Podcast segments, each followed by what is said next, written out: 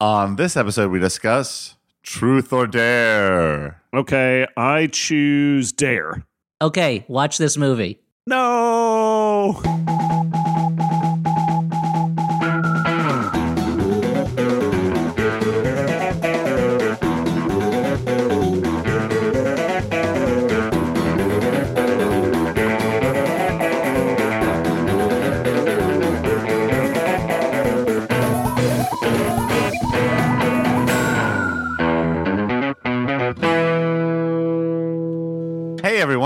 The Flophouse. I'm Dan McCoy. Hey, I'm Stuart Wellington. I'm Elliott Kalan, pronouncing my name the way I usually do. Elliott was so taken aback by that, he had to take a take a breath. So, welcome to the Flophouse. Uh, if if you're just joining us, if this is your first time listening, uh, kind of uh, like a little primer. If we each of us were lettuces, Uh-huh. okay, hear me out. Hear me out, guys. Okay. If we were I think we each have a no other of choice but to hear you out. Yeah. Elliott would be arugula, right? Because he's spicy and a little intelligent. Uh-huh. Uh, a little intelligent. yeah, I don't know. I mean, I guess I was more qualifying arugula as being slightly more intelligent than all the other lettuces. Yeah, I appreciate that. Uh, Dan, you would be iceberg Oh, Hear yeah, standard. because because deep down, I think everybody just wants an iceberg wedge, you know. Okay. And me, I don't know. I'd be like a crumbled up bag of Doritos that you put on your salad. Stuart, you know what kind of lettuce you would be? Foxy brand lettuce. Because, oh boy, have you got it going on. Hey, you've been working out? What's going on, babe? oh, Uh, thanks, guys. You we, do anything see, after we all the show? compliment. we we all complimented each other. kind of. So uh, that's been the Flophouse, the podcast where we rate each other on a scale of lettuce. Uh, Tune in. tune in Next next, week, episode. what are we going to rate ourselves on next time? Uh, types of radishes. Oh, boy, I got to do some research. you, gotta, you gotta look it up. yeah, known vegetable fan Elliott will have Uh, to do research. I like plenty of vegetables, thank you. Uh huh. You like uh, mozzarella sticks? Uh, yep, yeah, yeah. You mentioned Doritos. That's another favorite of mine. Uh, hot dogs. Let's not forget those. Uh, yep. Guys, can we just call this podcast the Sleep House and take a little nap? Like, Nope, we cannot do that, guys. Okay, think about how. Peaceful gonna, it would be for the listeners. audience, I'm going to Uh, pull back the curtain, and by which I mean pull back the curtain over the window so the light comes in and wakes Dan out of his stupor. Uh, Mm-hmm. Dan is very tired. I'm also a little tired. I was up very early this morning with a baby that would not sleep, and Dan is tired because he was at a horror movie marathon. And so it's a real Goofus and Gallant type scenario where we both knew that we were recording earlier than usual the next day. I, Oh, course, Elliott, you're too hard on yourself. You're not a goofus. Go! yeah, I made the mistake. Uh, Goofus makes the mistake of having a child. Gallant does not have a child and can do whatever he wants with his schedule. Wow, that sounds great. Yeah, that's highlights for adults. Fun without Yeah. a purpose. uh huh. Find it in the, uh, I guess, the geriatric part of the hospital waiting room. Uh, you mean the hospital? Highlights for adult. hospital, yeah. no, the Yeah, ger- no, by, by no by geriatric part of the hospital, you just mean hospital. Like it's Oh, that's I get it. unless this is I one of those. This is like one of those future worlds where they sequester old people away so that nobody has to see them and be reminded of their own mortality. I mean, what about that part of the hospital where you get to go up and look through the window and you see all the little uh, the little babies in the in the bins? Oh, yeah, if it's sometimes full of babies, but sometimes it's just full of old people lying in those little bins, and you can That like, was oh, that's my old person. See, that's my grandpa in there. I, th- I now think those that is bins. How does that work? Is that a take a baby, leave a baby situation? or- Exactly. Yes. Yeah. If you need a Okay. baby, at, a, at you can just take one, and if you happen to have an extra baby, just be nice. Pet, you know, baby it forward, and leave a baby for somebody else to use. And Elliott, I believe the scenario you described of babies or old persons was a cut sequence from the Metallica Enter Sandman video. I think so. Uh, so, what do we do on this podcast so what for do we do- reals, Dan? so what do we do here, dude? Uh, this is a podcast where we watch a bad movie and then we talk about it. Uh huh. And oh boy, is it the most wonderful time of the year? Oh yeah. Okay. Shocktober. When we watch Whoa. horror movies. Because we want to be totally spookified for oh no. the season. Well, as Oh, ev- wow. as oh, sorry, what you say, Stuart? I was just saying the evil grin that Dan was giving me was uh take giving me flashbacks of the movie we watched. Yep. Oh, because there's a lot of evil grinning in it. Hey, do you guys like the Black Hole Sun video? Because then you might Mm-hmm. like the special effects in Truth or Dare. But let's explain Shocktober mean- for a moment. I mean, that was a super popular video. it was huge. Yeah, people loved it. Uh, It was everywhere. So October, as we know, ends in Halloween or All Hallows Eve, the period when the the veil between our world and the world of the spirits is the thinnest, much as a woman's cervix thins to the point of imperceptibility as a baby is arriving, so that the child may pass through. Throughout October, the veil between our world and that of the dead gets thinner and thinner, or as a uh, mystic from uh, an ethnic tribe in a Richard Bachman based movie might say, thinner, thinner. You can't see the hand motion I'm doing, but I'm making it thinner. Anyway, so we like to get people ready for that time at the end of October by talking about scary movies because you know who likes scary movies? Who? Everybody. Oh, okay. okay. I don't know if that's Uh, actually correct. So, uh, what were you saying about cervixes? Stuart, it may surprise you to know that a woman's body is not just always ready for a baby to just drop right out of that thing. It's got to be What? prepared over a the course of a process called labor. Now, if you look at this Okay. chart, you'll see that this part of the body is where the baby is, and this Did part of the draw body. the whole? Did you draw that whole chart just now? yeah, I did. I did it very quickly from memory because the experience of watching this happen scars you greatly, and, you, and I, I see it even when I close my eyes, much like the scary movies we watch in Shocktober. Now, uh-huh. Dan. If I like to ask you a question, we all know Stuart loves scary movies because they remind him that the only truly scary thing in life is not having lived fully. But Dan, why do you like scary movies? Uh, well, I probably actually like them because of my fear of death, and by you know going through sort of a kabuki uh, of experiencing that fear of death through watching film, I can overcome it in my real life. Mm, a sort of a, a catharsis that, becomes therapeutic. Yeah. So, if, if Yeah. that was your joke answer, what was your real? No, that was my real answer. And then Dan's like, my, My- real answer is I love blood and boobs. Whoa. No, that Go get a no, that's my. link. Well, that would be my joke answer actually, but it's also real because every joke has just a little truth in it. You know. yeah. uh, yeah, so that chicken really did cross the road, is what you're saying? I'm yeah. At one point, what is going on upstairs? There's a lot of banging going on in my apartment. I apologize if it's coming yeah, over on yeah. the. It's uh, it's like somebody is just playing the chainsaw part from that Jackyl song. I think maybe they have like a a rowing machine or something. I don't know what it is. Well, guys, Yeah, that's been the Flophouse, the show where we talk about what's going on above Dan's apartment and try to guess what it is. Yeah. Join us next week Well- when Dan's apart- Dan's neighbors are clearly having sex, but Dan is so disgusted by it he doesn't want to say that's what's happening, and he comes up with a lot of other explanations. A handball court in their I'm- apartment? Sure, why not?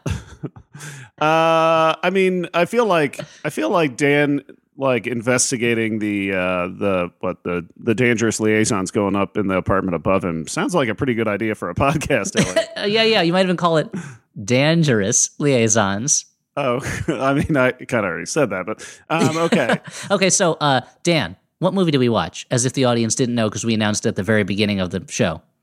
We watched Truth or Dare, aka Blumhouse's Truth or Dare. Is that how you pronounce it? Not Bloomhouse. Bloomhouse? I don't know.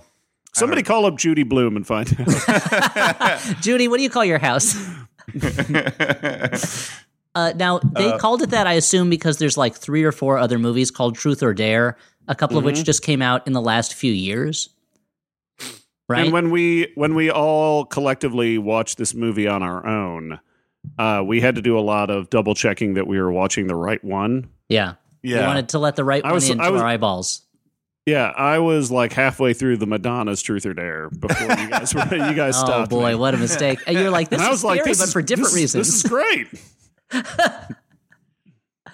uh, Yeah. So, did we all watch the Uh, right one? We all watched. We all watched the one with the weird smiles on their faces, right? Yeah. Yeah, I think so. Okay. so we So talk about good. what happens in It's this good movie? that we're figuring this out now. And Now, we just- watched the theatrical cut, right? You guys didn't watch the Uh, special I edition? actually watched the special edition because Jesus that was what was Christ. available on Dan! iTunes, which is what I was in. Uh, so if, if if there's something that I saw that you guys didn't see, like it's not because I uh, was on ayahuasca or something, and hallucinated it. That was the first It guess I was actually, going to uh, have. Yeah. Okay, yeah, yeah, yeah. Director's It- vision. We'll we'll see we'll, we'll see if it affects our ratings. So, Dan, if there's anything that you saw in the director's cut, which includes deleted scenes that were too hot for TV, uh, you tell us, okay? All right. Shall we begin the story of Truth or Dare? A terrifying Yeah, yeah. tale of truth, dares, and truth or dares. I was really hoping the title had three things in it, but it, only had two things. Yeah, yeah. It took you a little while to figure Yeah. that one out. Our story Um, begins. cool. Our, our story begins uh, near the Mexican border, where a young woman stops into a gas station to buy cigarillos until a sinister voice, out of seemingly out of nowhere, although it appears to be coming off the phone, says "Truth or Dare," and she's like, "No, I don't want to play anymore." It says "Truth or Dare," and she says "Dare," and then the and then uh, she lights a woman on fire. Cut to. We're at mm-hmm. college. Hey, everybody. I mean, I mean, at this point, we know this isn't your daddy's game of truth or dare, right? No, because my daddy's game of Truth or Dare, it would be like, Dare, I dare you to enlist in the army and go fight in Vietnam. And then he would have to do that. yeah, that's true. but that was when my dad was, you know, was was a young a young buck who would play Truth or Dare. Although to be honest, not to say too much about my dad now, I could totally see him playing a game of Truth or Dare now with his grown up older friends in his 60s and mm-hmm. getting into trouble for it and me having to get him out of that trouble. But hopefully that won't happen.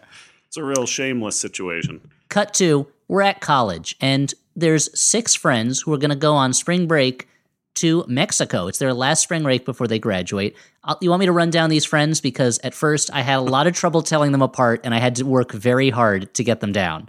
So, so I lay out our cast of characters, What are you talking about? They each have like one individual characteristic. yeah, yeah. yeah. except for the one girl, Penelope, who has no individual characteristics. Oh, that's true. Uh, mm, I guess her she drinks- a jerk. Yeah, her boyfriend's a Yeah. jerk. That's true. You also have you have a cou- you have three male main characters in this movie who all look kind of the same, and they don't even have different color hair. But anyway, the women thankfully have mostly different color hair, so we can tell them apart. And they're strong, of course, very detailed and nuanced personalities. You've got Marky, the blonde party girl, who's always yeah, she's cheating on named her after, boyfriend. Uh, the Marky television Post. song, right? yeah, she's named after Marquee Moon. yeah.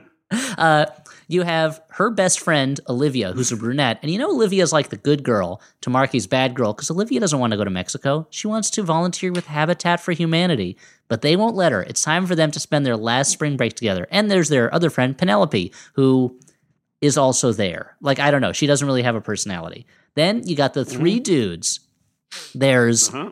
what Lucas, who I think is Yep. Marky's boyfriend, but he has Yep. feelings for Olivia. You've got Uh-huh. Tyson, who is Penelope's boyfriend, and he's a bad boy. He's real sarcastic, Yeah, he's a real he, jerk. and he writes fraudulent prescriptions that he sells to freshmen for pills. And then you've got third guy who is gay and Asian, but I didn't catch his name.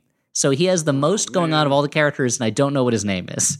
Like George or Oscar or something like that. Yeah, yeah, George. Donald.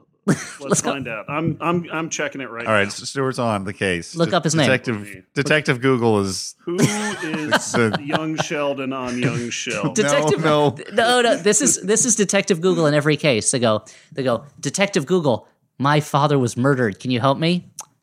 What did your father's feet look like? I don't see how that's relevant to this, Detective Google. Trust me. First thing I need to know about anybody. What was their feet? uh, so guys, his name is Brad.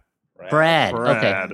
Yeah, very memorable. Okay, so they go down to Mexico. We see an opening credits montage entirely made up of like Snapchat videos and pictures that just shows us, I guess, why we want them to die because they're irritating Americans just getting drunk and making out in, in Mexico. Now, guys, Uh-huh. I never went on like a spring break trip. Did you guys? Is this what it's really like, or is this just what the movies make it look like? the only quote unquote spring break trip I went on was not a spring break trip. It was a trip that was on spring break, which was I was in London. All right, Mr. Semantics, let's split some more hairs, why don't we? I was in London for a semester, and everyone traveled over spring break, and so I went up to the party town of Edinburgh and Aberdeen. Oh, those are great Oh, towns. Dan, they're- Dan's dragging some towns. No, they're fantastic towns. Well, I mean, Aberdeen's not so great. It's kind of like just a bunch of cement buildings. Uh, Fun fact about Edinburgh Aberdeen: is beautiful, though. Aberdeen was the name of one of my first cats. Oh. that is a fun fact about That's a fun Aberdeen. fact. I mean, it's more a fun fact about your cat than the city, but No, no, Dan. I don't that's- know. It's I in mean, this, it's on the website for the city. It's pretty Oh, big it's there. in the in the Aberdeen town Chamber of charter, Com- Commerce put that up there. yeah, the Yeah, Ab- it's- Aberdeen it's, uh, Chamber s- of Catmers.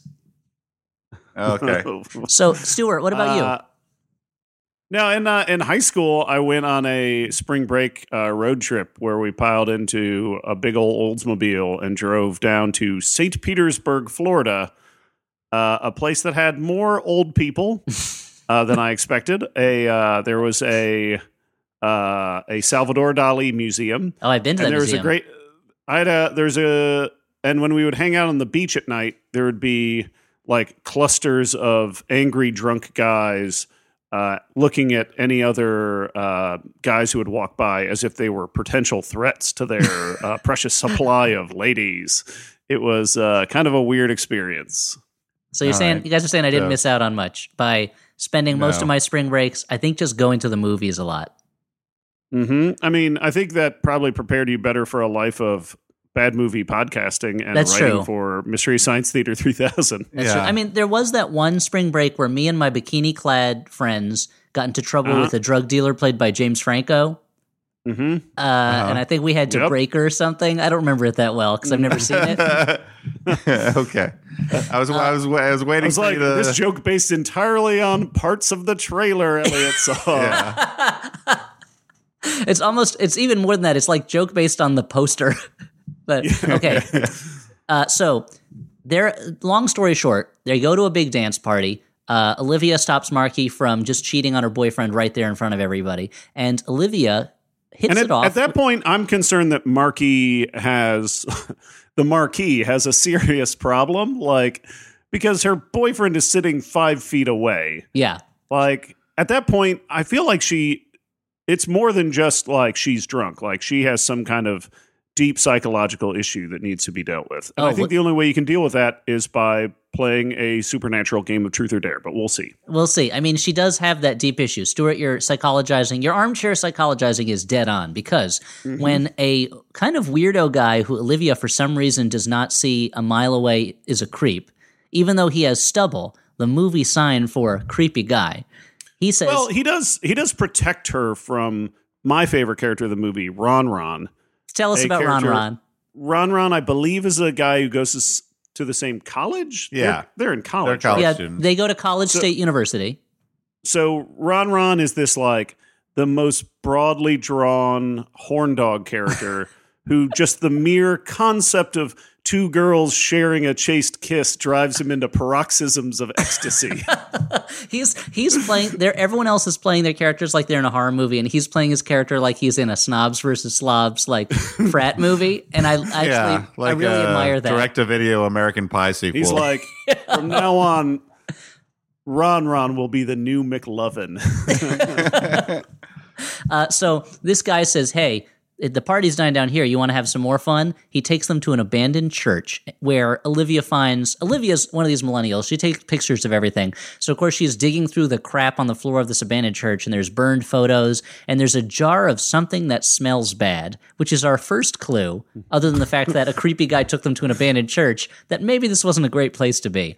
And the Carter says, "Hey, let's play Truth or Dare." They do. They do all your classic Truth or Dare stuff. Someone has to streak. Someone reveals a secret. Tyson is like, "Hey, Marky, do you know Olivia loves your boyfriend?" And it's like, "Oh, oh." yeah, that dude. That dude like goes from zero to sixty super, super quickly. well, Yeah. he's mad that they're in this church, and that that is where to that that is to my point, which is that this is where I texted you guys watching the movie and was like, no teens have ever acted this way because they're already like they're already partied out and they're at the end of the night at a bar. And then the guy's like, let's take a big hike to an abandoned thing, like way out on the coast. Well, also- and, uh, Every character at that point, except for Ron Ron, sadly, he's he's wandered away after Carter uh, made him feel bad. Carter is the creepy guy. Uh, every character has someone they can pair up with and go off and have sex with. Yeah. And it, it makes no sense that, yeah, at that time of night, they wouldn't be like, all right, so I guess we're all just going to like go back to our rooms and do it because that's what we really are here for. Yeah. Instead, yeah, they go, let's take a hike and sneak under some fencing so we can go to an abandoned church. Wonderful. We're and let's play Truth or Dare. Like the fact that they, I mean, they're the fact that they're so easily convinced to play Truth or Dare as like a bunch of, like I don't know, horny college kid. I mean, is that a thing that people still do? I don't. Well, even in the movie, they're like, very they're like, come, to me. they're like, come on, what is this? A slumber party? Okay, sure, great. Yeah. We'll have to. Uh, we're doing a show at a college pretty soon, so we'll just poll the audience on this one. Yeah, let's Um, say who listened to our although Truth or I- Dare show. Do you guys do that? Can we go? I, I yeah. Whoa, whoa, whoa, whoa, not so fast. Why are you trying to get us invited to a truth or dare game? because college kids. I want to get Dan to do a bunch of crazy dares. Oh, okay. Uh, And and maybe the legendary double dare. oh man. Yeah. that's no. when So we're gonna have to climb through a giant I'm thing gonna of have to find a flag and a big nose. That's exactly what I want you to do, Dan. Reach inside a big nose full of gack and just pull that flag out. I feel like that giant nose has led me to some interesting fetishes. What if- there must Uh, be there must be some kid that Double Dare just imprinted on them in just the right moment, and they have like a green slime and and reach and trying to find a flag fetish.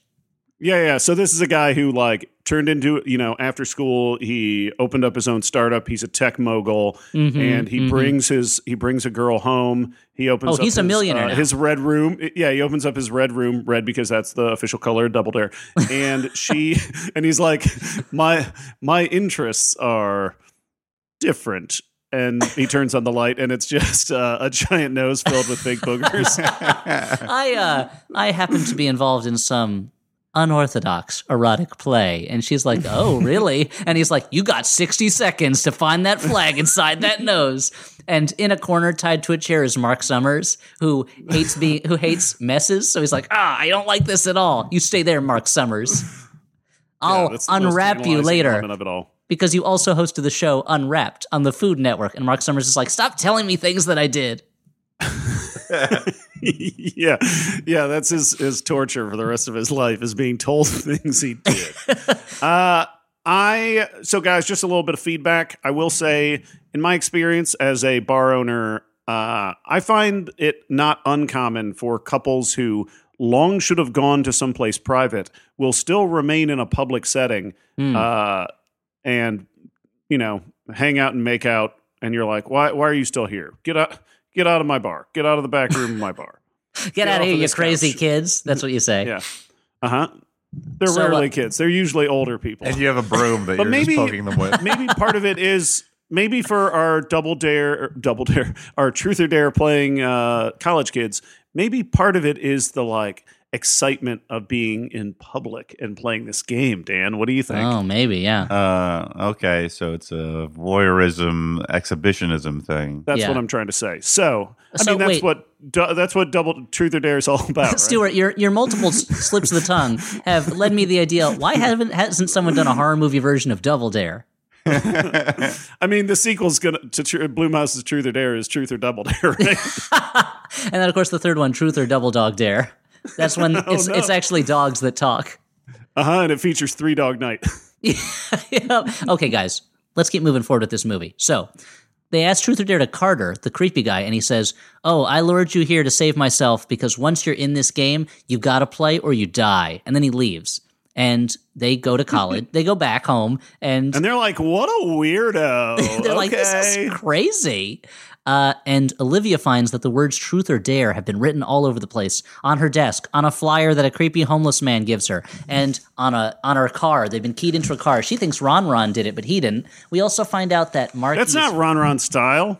Yeah, Ron Ron is if he's going to do that, he's not going to do it secretly. He's going to do it right in front of you, going like, "Does this turn you on? You want to make out with me now? What about with another woman?" Uh-huh. Because that's Ron Ron, man. He knows what he wants. Look, Ron Mm-hmm. Ron is so purely Ron Ron that even though he's a creep, you got to admire just how true to himself he is. There's a simplicity to Ron Ron that uh, is at least somewhat charming. I guess Yeah, so. he's he's the uncarved block in Taoism.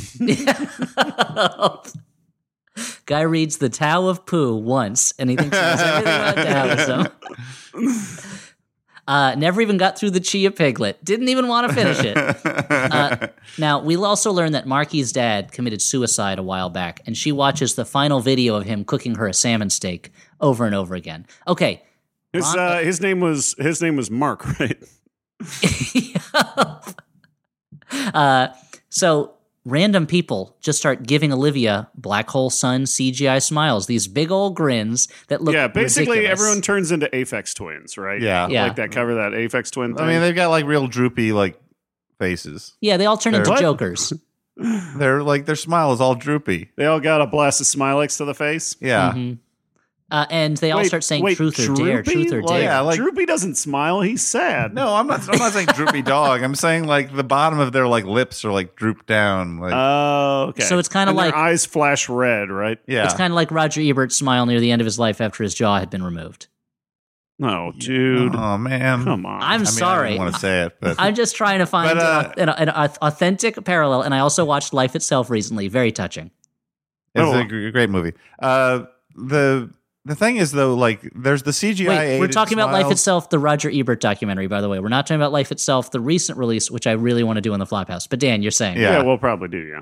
there are the smiles that are enhanced by CGI, but sometimes the guy, the the main characters are possessed by a demon or whatever, and they just like it's a have- demon, Dan. It's not whatever. As we'll find out, just- it's a demon.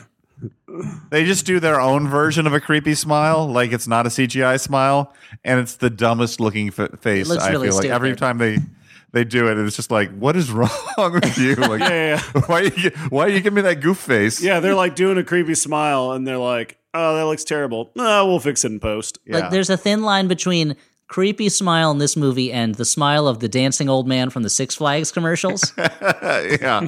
like they're basically the same smile. Okay, guys. Olivia overcomes. She picks truth and yells out, "Marky is always cheating on her boyfriend." Right in, in front of the crowded library and Marky and her boyfriend Lucas. Uh oh. Who's going to believe her that it was some kind of supernatural thing that made her do it? Meanwhile, Ron I mean, Ron. and at that point, Lucas immediately believes her, which means I think deep down he suspected all along. Oh yeah, you you have Right? to know. I mean, he he literally saw her dancing with another guy in Mexico. Like, Uh huh. Yeah. and this what. Uh, then this wasn't a the kids are all right type scenario where he doesn't mind that she's dancing with another guy because he knows them pretty well. Oh, Uh, okay. So, Stuart, coming up next is Ron Ron's farewell to the film. Would you like to describe it, or shall I?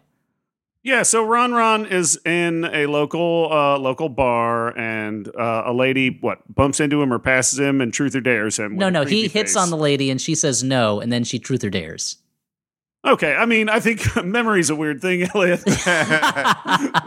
uh, so, so she does uh, she does a creepy face and does truth or dare, and while a normal person would see that creepy smile and would be like, uh, "I'm getting out of here," instead, like it, like, oh wow, it's like, did he just did he just unlock the Lemarchand configuration? Is this a new form of pleasure he's never experienced?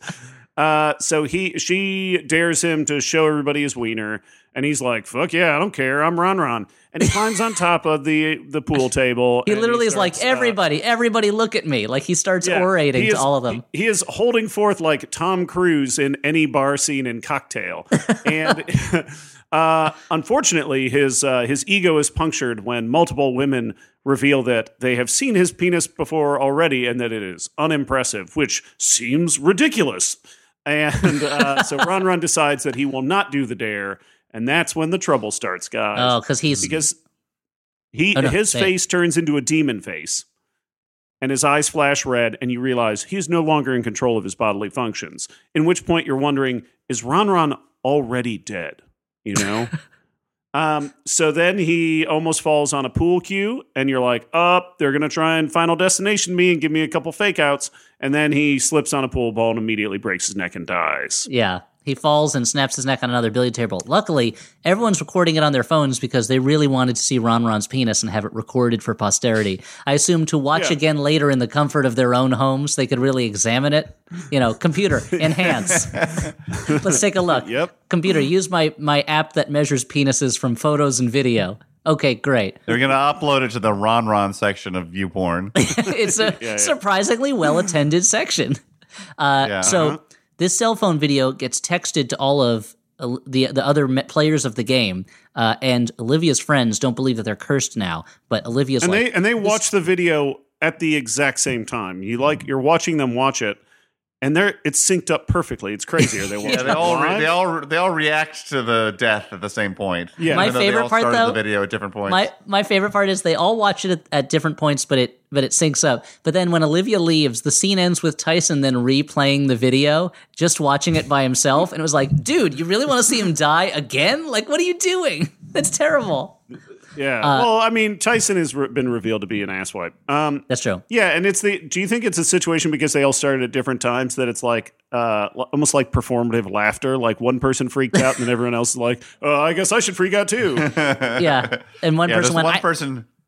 There's one person who's dead inside and does not feel any any feelings about some, watching someone dying, but they're like, uh, I guess uh, based on the general tone of the room. Seriously, there's a sociopath there who's like, uh, Yeah. I better put on the mask of sympathy that allows me to pass among others as a human with emotions. exactly. Uh, I thought, I wonder if there was one person, they all went, oh, oh no, Ron Ron. And there's one person being like, I haven't gotten there yet. Stop. okay, now I saw it. please, spoilers. No spoilies, please. I'm watching the Ron Ron video. uh, uh, there's one person who, you know what? Yeah, yeah. It's Run, an run adult video. baby. Make sure to stay to the end or whatever. if this there, if this was a comedy, then they'd all be disgusted, and there'd be one person who hadn't watched yet and was like, "His penis can't be that bad, can it?" And then would play the video. So mm-hmm. Markie's boyfriend is next up to play the game. This is Lucas, and he starts hearing voices. The words "truth" or "dare" burn themselves into his arm for a moment. He calls Olivia and says, "I have feelings for you." It's true because he got truth. Markie is next. She doesn't believe it. She chooses dare, and so the dare is break Olivia's hand. And she's like, I'm not going to do that. That's crazy. And Olivia's like, do it or you'll die. Because as Ron Ron showed, if you don't pull off the dare, you die. You get to you get possessed by this demon, and it kills you in a Final Destination-y stupid way. So Olivia's mm-hmm. like, do it, do it, do it. I, I, I, I do want to defend Final Destination. oh no, Final this Destination is is, a movie that so desperately wishes it was Final Destination. Final Destination is the This good is a, version. this is of a that. real Final Destination. It follows situation, but bad. yeah. This movie. this movie is a it is like if someone took it follows the script for it follows and like dumbed it down by like 3000% you know? Mm-hmm. And we're like the problem is we don't know what the it is. Wouldn't it be scarier if instead of being some abstract force that we never really understand but that possesses takes the form of dead bodies it is a demon named Calyx that was brought to earth by a by a nun? And it's like no i don't think so. But we'll get I mean, that, if you're gonna have an and if you're gonna have an abstract force killing people, like you got to have a Tony Todd, right? yeah well i don't know if you need a where's tone the t- I I mean, mean- Someone to explain, you mean? Like, uh, yeah, or like a guy with a lot of charisma, like Tony Todd, who can show up and tell you what's going on. yeah. yeah. I mean, it helps to have Tony Todd in any movie because he's amazing, and you can't keep your eyes off him. But uh, so uh, Olivia tells her to do it, and is like, and she gives her a hammer and is like, "Hit my hand, or you're gonna die." And then she's like, "Are you a coward like your dad?" And Markie gets mad and breaks her hand. She did it. Now she's not gonna die. At the Uh-huh. That hospital, was her. That was her pressure point. The Now- what I love about it is as soon as she hammers her friend's hand, like half of the friends just scatter. They're like, "Oh, I got a lot of homework to do," and leaving only a couple people to take her to the hospital. Like that's wild, dude. yeah, This movie, as I texted you, this movie should have been called Bad Friends Mm-hmm. because it could have jumped onto that bad blank bandwagon that's so hot right now. Uh, one one thing of- that we. Sorry, go Dan. on, Elliott. And I was gonna say it is one of those movies where two characters are supposed to be best friends who love each other, but they're consistently shitty to each other throughout the entire movie, and they don't seem to like each other or like being around each other. Dan, what were you gonna say? Speaking of best Well, friends who I don't like being around, Dan, what were you gonna say? Just kidding, Dan. I love you. I love spending time with you. Uh, for a movie called Truth or Dare, that's about you know like of people being forced to sort of look out for themselves and put their like interests above other people's to keep themselves alive. Like this movie really on the early scenes ladles on with a heavy hand, the like we're friends, like I'll always put you ahead of me, like and like they you know like in in the initial truth or dare there's like a moral question that that kicks off the whole thing which is Uh-huh. like would you sacrifice yourself and your friends for millions of other people? Oh yeah, they were like, if they were, if aliens came down and they're either going to kill us in this room or everyone in Mexico, who would you choose? Like, it's such a ridiculously weighted moral question where it's like, Yeah. I'm kind of a dick if I choose the seven Americans over the millions of people who live in Mexico. Like, that's crazy. The hundred, uh, what, hundred and some, 50 million, 200 million people live in Yeah. Mexico? Like, that's crazy. I'm just saying that the the foreshadowing of the themes is ladled on with a like a heavy hand, like like Cheez Whiz on a on a nachos. Yeah, and the the level of like Do they usually use ladles for that? To put the Yeah. Cheez Whiz on? yeah, well, you take the can and you spray spray the cheese into a ladle, right? and then you go out to your dinner party and you say, "I made fresh cheese."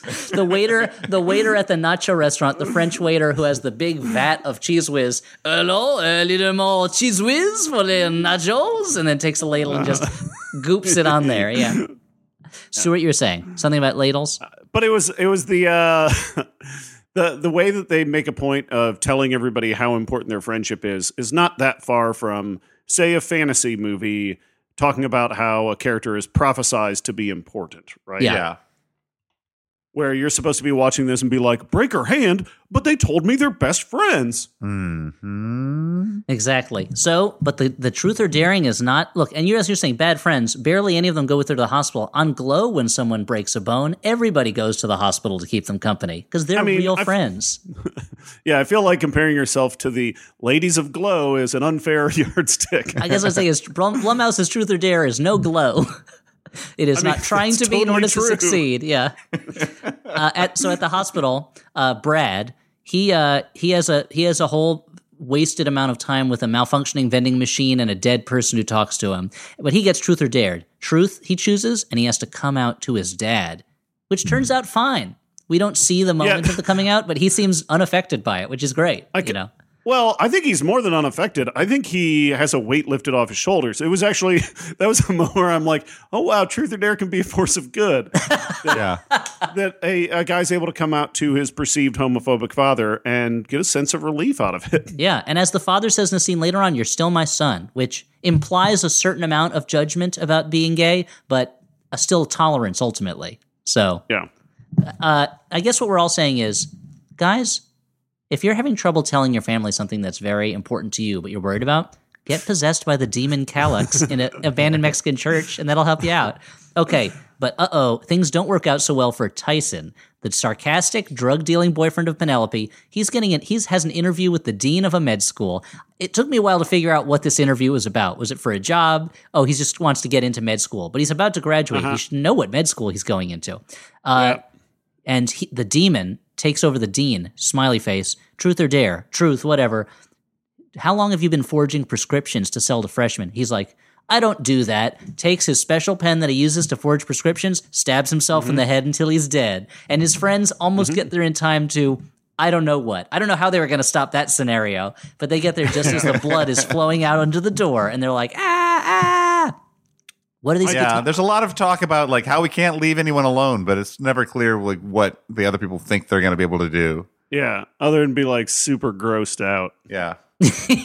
And uh, Tyson has this little speech about making himself out to be like this great guy who's choosing medicine because he wants to help people. So the theme of hypocrisy is still running through the movie very subtly, as Dan was saying, ladle full of Cheez Whiz and all that. Okay. I, I think that, you know what, guys? I want to introduce.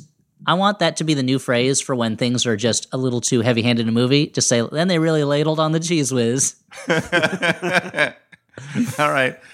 Like years from now, that's going to be on Urban Dictionary, and they're going to be like scholars will have to trace it back to us. Yeah. Well, if it's on We'll- Urban we'll, Dictionary. We'll get a we'll get an email about possible new sponsor, Cheez Whiz. Uh oh.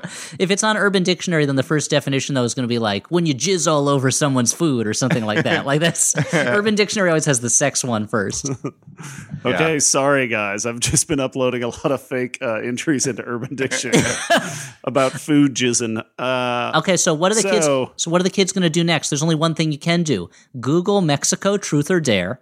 And find an article about the girl we saw in the opening who lit someone on fire. They do a little bit of Facebook detective work. Find her Facebook page and send her a message that says, Hey, and Markie is like, Olivia, don't be too nice in the message. She writes a message that says, We saw you light that woman on fire. Meet with us or we'll do the same to your family. It's like, whoa, Markie didn't need much to push her into madness, it seems. yeah, yeah. She was so hesitant to smash a hand, but as soon as her dad's brought up, as soon as her dad's name is invoked, she is uh, driven to rage. Oh yeah. Uh, Penelope is the next one to get truth or dared. She gets dare. That won't the demon won't let her pick truth. What's going on? And she has to walk along the outside of a roof while finishing a bottle of booze. And for some reason, she keeps walking and not drinking that much. She says, "I have to keep walking around the roof until I finish this booze." It's like so just.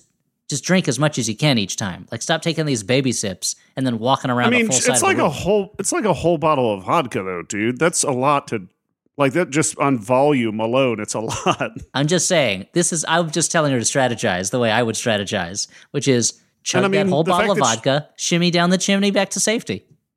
yeah, you're just playing Monday morning uh dare doer. I don't think that's fair. Okay, fair point. Uh, I, I wasn't in the situation.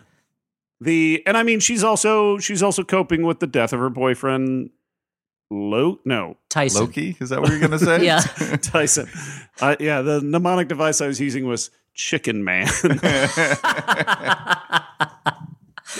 Uh, but Uh, the, everyone so works sh- together. So she wa- yeah, and she walks around the roof, and this is the moment where it became exceedingly apparent that this movie was kind of like the these sequences were bargain basement uh final destination because like that's it scenes like this that people are going to a fucking novelty truth or dare horror movie like you're going for like a wacky ass dare scenario where you're like whoop uh whoop uh whoop yeah. and you don't really get that here No, and even they managed to save her by uh use it's clear that the demon wants her to slip and fall onto some spiked uh fencing, but instead Mhm. they manage to break it down with a car and then put a mattress on top of that car and she falls onto the mattress and she's okay for one scene because they go and meet Giselle, the girl from the first uh, the opening scene and the girl is like, I don't know, uh, we walked into this church and my friend smashed it up and then we started playing truth or dare and uh, blah blah blah and it's my turn and my dare is to shoot Olivia. Penelope jumps in front of Olivia, saving her life and dying. And I have to imagine Yeah. if if Tyson was there, he would have been like, "Why did we work so hard to save her? That was a waste of time." Well, I think when I think when you're uh, writing a story, Elliott, sometimes a character is more interesting when they're dead than when they're alive. Mm, We have never seen Like the effect of of her death on everyone, which is actually feels immediately forgotten. Yeah, they Yeah. actually they don't. Penelope is the friend who disappears the fastest from their minds. They're like Tyson, why not Tyson? Didn't Tyson have a girlfriend? Yeah, I think they broke up or something. and like she's she shows herself to be the only true friend because like we've never seen anything in the movie to suggest that she would jump in front of a bullet for Olivia, No. but she does. She does just that in the in the film. Penelope is Uh. like Olivia, but she's the best of us. No, And, we- and she and she also she also barely gets a, a death scene. yeah, that's Uh, true. we we uh, glazed over this, but the reason that they can't uh, do truth all the time is that the Giselle explains that they did like something called like two truths and a dare or something like that. Like Mm-hmm. after every two truths, you have to do a dare. so that people Uh, can't, just can't pick just truth forever. And and truth. Calix the demon is like, hey, you know what?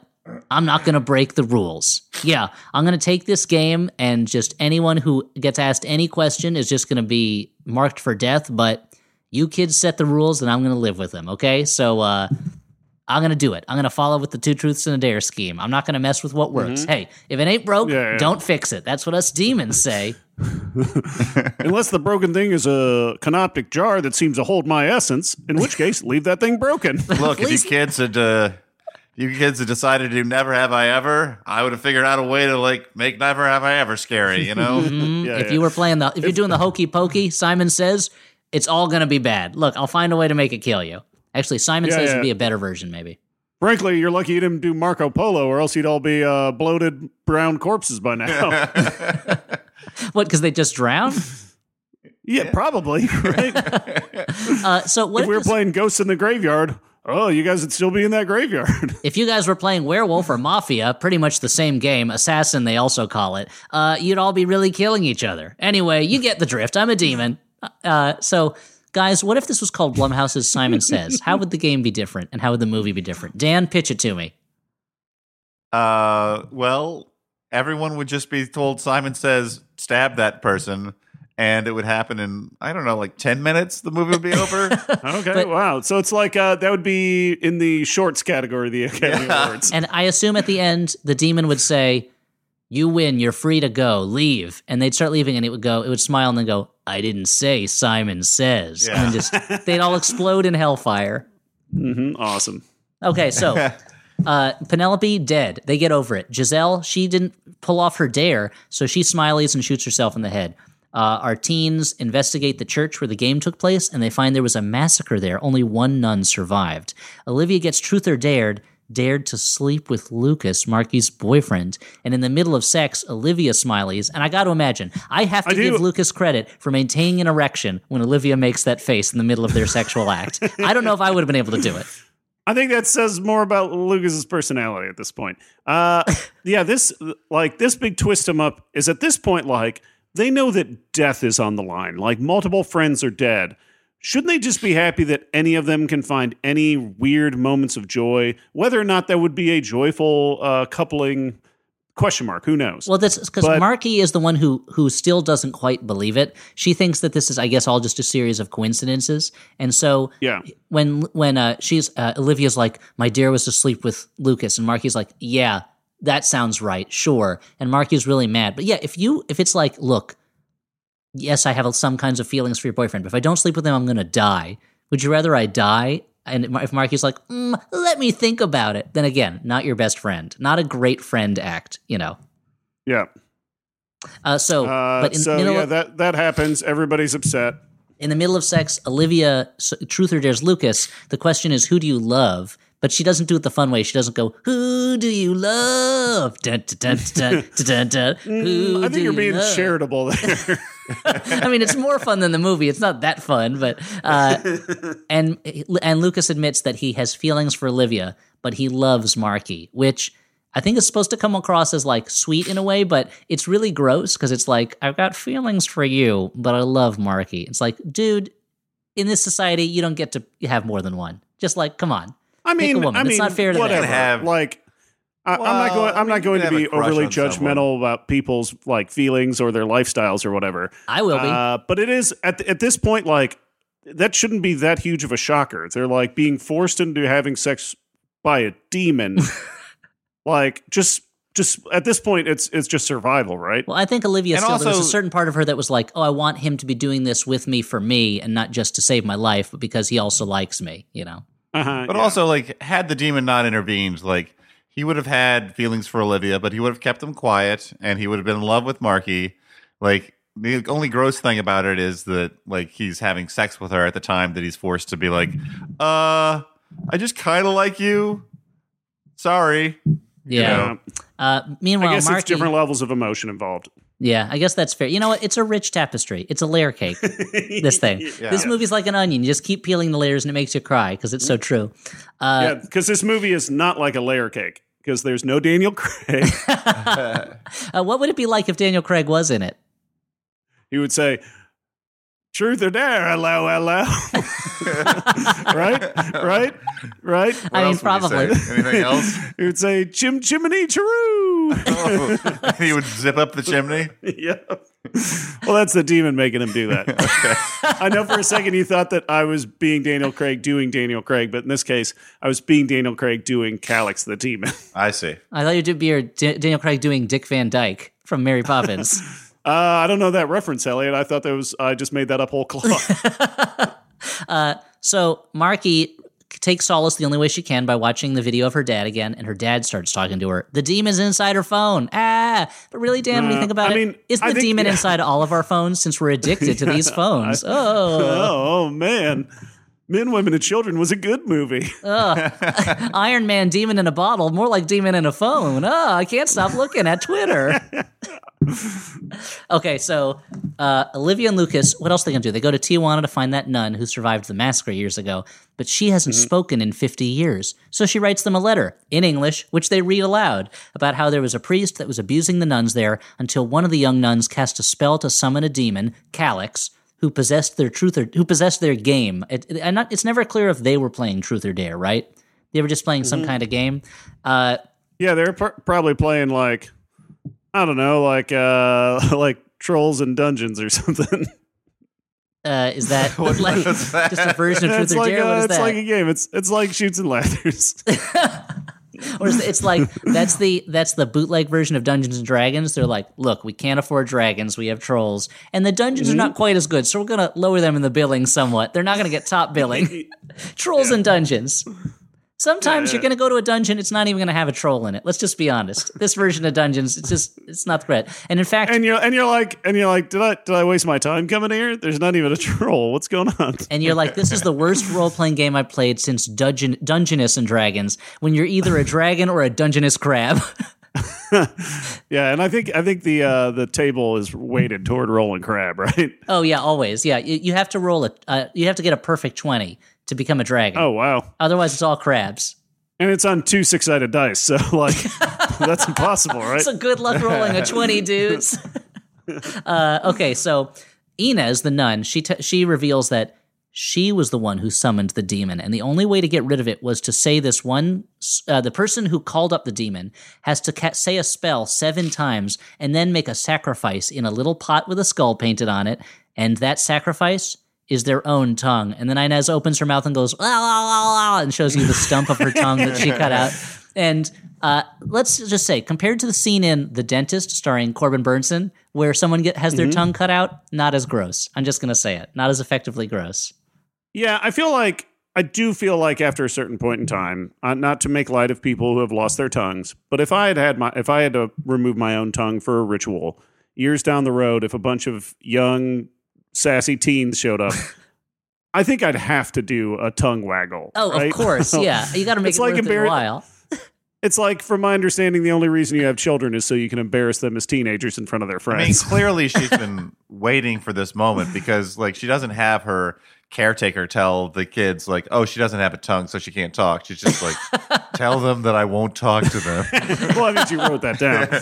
Uh, and Yeah, then- she says and then- she hasn't said a word in 50 years. Exactly. And they- one and of they look at her and they like, go- okay, vow of silence. What are you going to do? Okay, sure. and her caretakers are like, "You're going to large Marge them," and she nods and smiles. and uh, and uh, and uh, Hal Pinter is like, this is a very loose version of my play, The Caretaker, and I don't appreciate what you've done with it. Uh, so uh, that the, that play, The Caretaker, I got to see it with Jonathan Pryce in it. He was amazing. So, guys, Jonathan Pryce, Yeah, yeah, yeah. great actor. Yeah, star of uh, GI Joe Cobra's Revenge or whatever. it yeah, GI Joe, here comes Cobra again. GI Joe three. Oh, here he comes. He's a Cobra, starring Here comes Honey Cobra. What? Go on. I said, here comes Honey Cobra. Here comes Honey Cobra. because it's time for Cobra to redneckignize what's going on here. Yeah, exactly. So anyway, they need to find the guy who put the spell on them, and uh, which I guess is Screamin' Jay Hawkins because they're his, and get him to say this spell and cut out his tongue. And they have to put it in a little jar that uh, I guess Inez made that has like evil Ernie painted on it. It's some kind of grinning like '90s skull. Uh, yeah, yeah. I'm So- into it. Yeah, it looks it looks like a uh, like a failed Monster Energy drink logo. Brad's with his dad when he gets Truth or Dared. His dad is a cop, and the Truth or Dare says, "Steal your dad's pistol and make him beg for his life." And rather than Brad being like, "Dad," and Brad's dad has been, "Okay, is there anything going on here with all your friends dying that we should know about? Anything?" And for some reason, None of these college kids, when they're talked to by policemen, even tries to tell the story of what's going on. And you'd expect in a movie like this, they'd be like, it's a demon. And they'd be like, sure, sure it is. We'll get to the bottom of this. But they don't even try. And they never say, like, I can't tell him. He'll think I'm crazy. They just don't bother.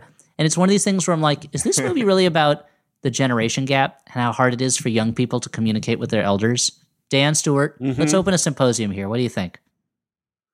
Yeah, I mean, uh, I do like how our teens are better crime solvers than the police. I think that's uh, kind of a harsh indictment of our uh, the police system that we have, right? Yeah. I mean, to be fair, they're not cooperating with the police force, which would give them needed information like the reason why this is all happening. Uh, Mhm. But but the police do seem Maybe to they mostly. were maybe they were trying to maybe they were trying to save their uh, the adults in their lives from being trapped in their own truth or dare game. Oh, that's a because fair point. as you're an adult, those those truths get harder. I mean, I for And one, so do the glad that dares. The movie. yeah, yeah, yeah. I I mean, I one get I get movie- dared multiple times a day to wipe human shit off of a person's butt multiple times a day. And that's Dan- good. Da- Danielle is like, I dare you to do it. And you're like, you're fucking nasty. She's like, hell yeah, I am. Just wipe that butt. I She's dare like, you. she's like, truth or dare? Okay, dare. Clean that baby's diaper. Oh man, I fell for it again.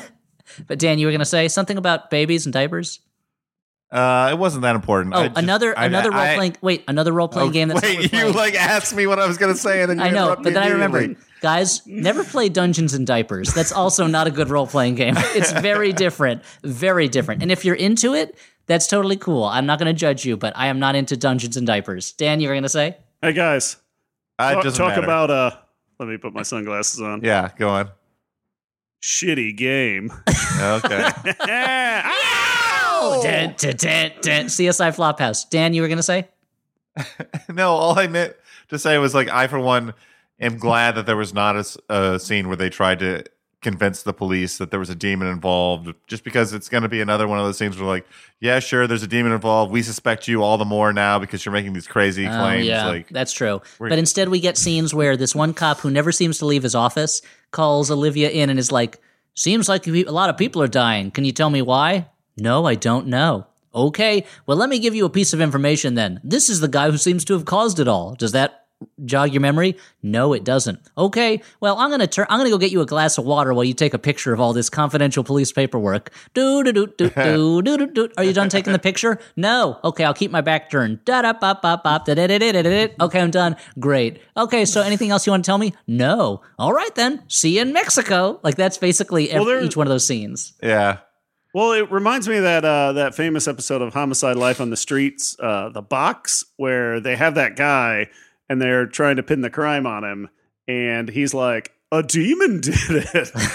is he? no, I'm making that all up. okay. I wonder how often. I wonder how often IRL. Well, we'll have to. If if you're a police officer, just write into the show and tell us how often uh suspects blame it on like a demon uh truth or dare game or actually don't because that'll make me sad well, uh, there's a uh, the the the guy that the show Mind Hunters is based off of, who uh, and uh, who was a, an expert consultant on Silence of the Lambs. I read all his books when I was a teenager, and he talks about talking to David Berkowitz, the son of Sam Killer, and how David Berkowitz was like, "Oh yeah, demon and my dog told me to do it," and he was like, "Bullshit, don't give me that," and that David Berkowitz was like, "Oh, you got me."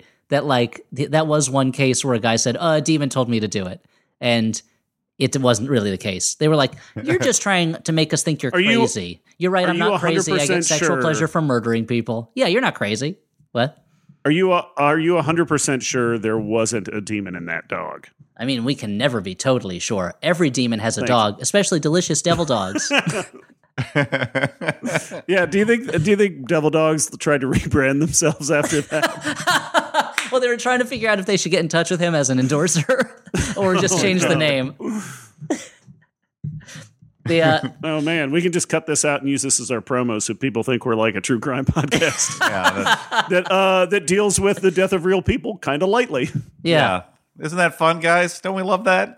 Oof. Yeah, I love to I, Um, I love to trivialize real horror that happens to people in tragic ways. Hey guys, well, that was a real hot take on true crime we just did.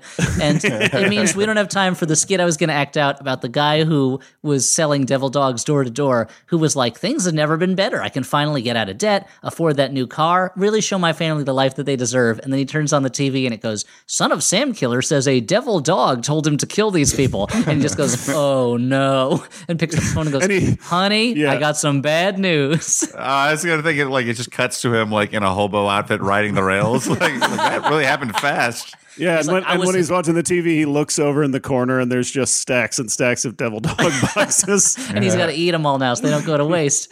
He's he's riding the rails and he's like, "I was the king of the hostess snack cakes." Yeah, yeah, we heard it. We heard it. so anyway, back to the movie. Uh, Brad, the de- the devil tells him. Uh, take your dad's gun and make him beg for his life. And he takes his dad's gun, and his dad just does not get it. His dad's like, Brad, whatever's going on, I'll help you. I love you. You're my son. He's like, get down and beg for your life. Trust me. Just do it. You got to do it. I'll explain it later. And the dad's like, no, come on. Let's talk this out. Let's hug it out. He just won't play along, and he can't get it done. So what happens? Another cop shoots Brad in the back. Oh. And Brad and Brad's dad is that is textbook way to keep a subject uh, a suspect talking. so you think it was all it was all planned? He's like, I had backup coming the whole time. Oh, I see. So he was stalling his son to get this so the other guy could get into position. Uh, at the Yeah. police station, now it's Olivia's turn. She chooses Dare, and she gets Dare to tell Markie her deepest secret that she could never tell Markie. And she tells Markie, so isn't that kind of a truth? uh, yeah, yes, this is, it is this a is truth. the game's way trying to get truth out. Like we had, we had previously learned that Olivia doesn't want to choose truth because she has a truth that Yeah, she doesn't yeah. want to tell Markie. Yeah, that could- it would it would destroy Markie, and she so she Yeah, gets it's like Dare a to tell it's a truth. weird loophole here. And she's like, "You got me, Calyx." Oh boy. Uh, so she tells him. She tells Markie. Tells her the day, the night your dad killed himself. I was there, and I went over there, and he got drunk, and he tried to have sex with me, and I said no, and he wouldn't let. He wouldn't stop, so I left, and that's why he. Ki- and I said you should die, and he killed himself. So it's like a very messy situation. It's not really that funny, and Markie is No. understandably No. more distraught. So This is where this not is the that it's point of the supposed to be funny. I not that I thought it was I supposed to be texted you guys and I was like, this movie is very cruel to its characters. Oh yeah, Yeah. very like aside so. from being like nihilistic in its design, where like people can't escape any of this shit. Like it's just there's just mean stuff that happens in it that for a light teen horror movie seems weird to me. It's a movie that thinks that it's funny games every now and then. When Yeah. you're like, I want to see people get like their fingers cut off and stuff like that. I don't want to see them having to recognize that the what their what crime their dad committed in the final moments before he committed suicide. Like that's this is too Yeah. this is too much Blumhouse. Yeah, and I mean, once again, not to play uh, Monday Morning Movie Maker again, the four M's, but I mean, if you're if if you're making once again a novelty horror movie, people are coming in there to. It should be fun, and it should be like gross and maybe a little scary, but it's not. It shouldn't be serious. It's not like people are mm-hmm. like, "Oh, this is a serious examination of the way truths and dares affect us."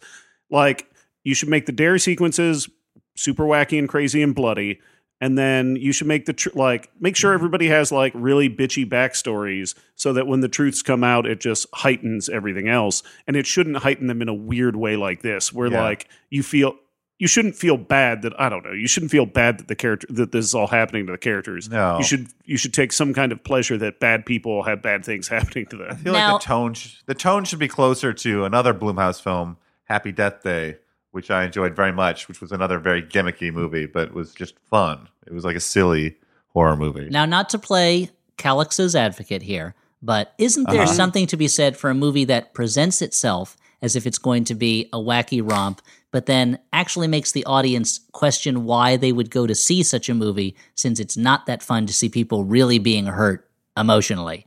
Isn't there some? I mean, it, they don't I do mean, it well you're here. describing funny games there. Yeah, I you're, mean, kind you're basically just you're basically just saying like it, that would be if I bought a ticket to see Blumhouse's Truth or Dare, and when I sat down, they just started playing funny games. I'm saying then th- they don't there's do a, it well there's a here. person standing at the front of the theater saying.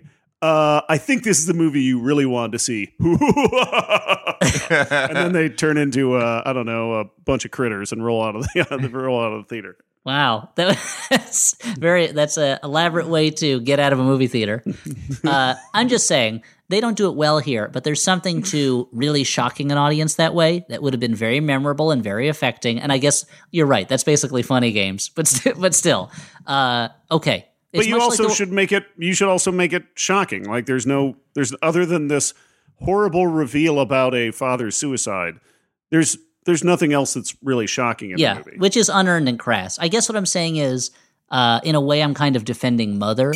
I guess, which was presented as if it was a creepy house and some strangers come in and cause trouble movie, but in actuality was something much more challenging and strange that made people really uncomfortable to the point that they got mad at it.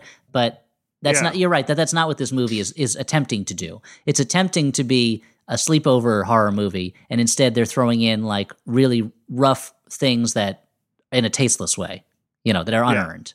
Okay, so that's fair. You know what? I retract my case. You guys win. I accept the charges. Uh, truth or dare, please. Take 'em away, boys. Take it to movie jail. Okay, so Uh-huh.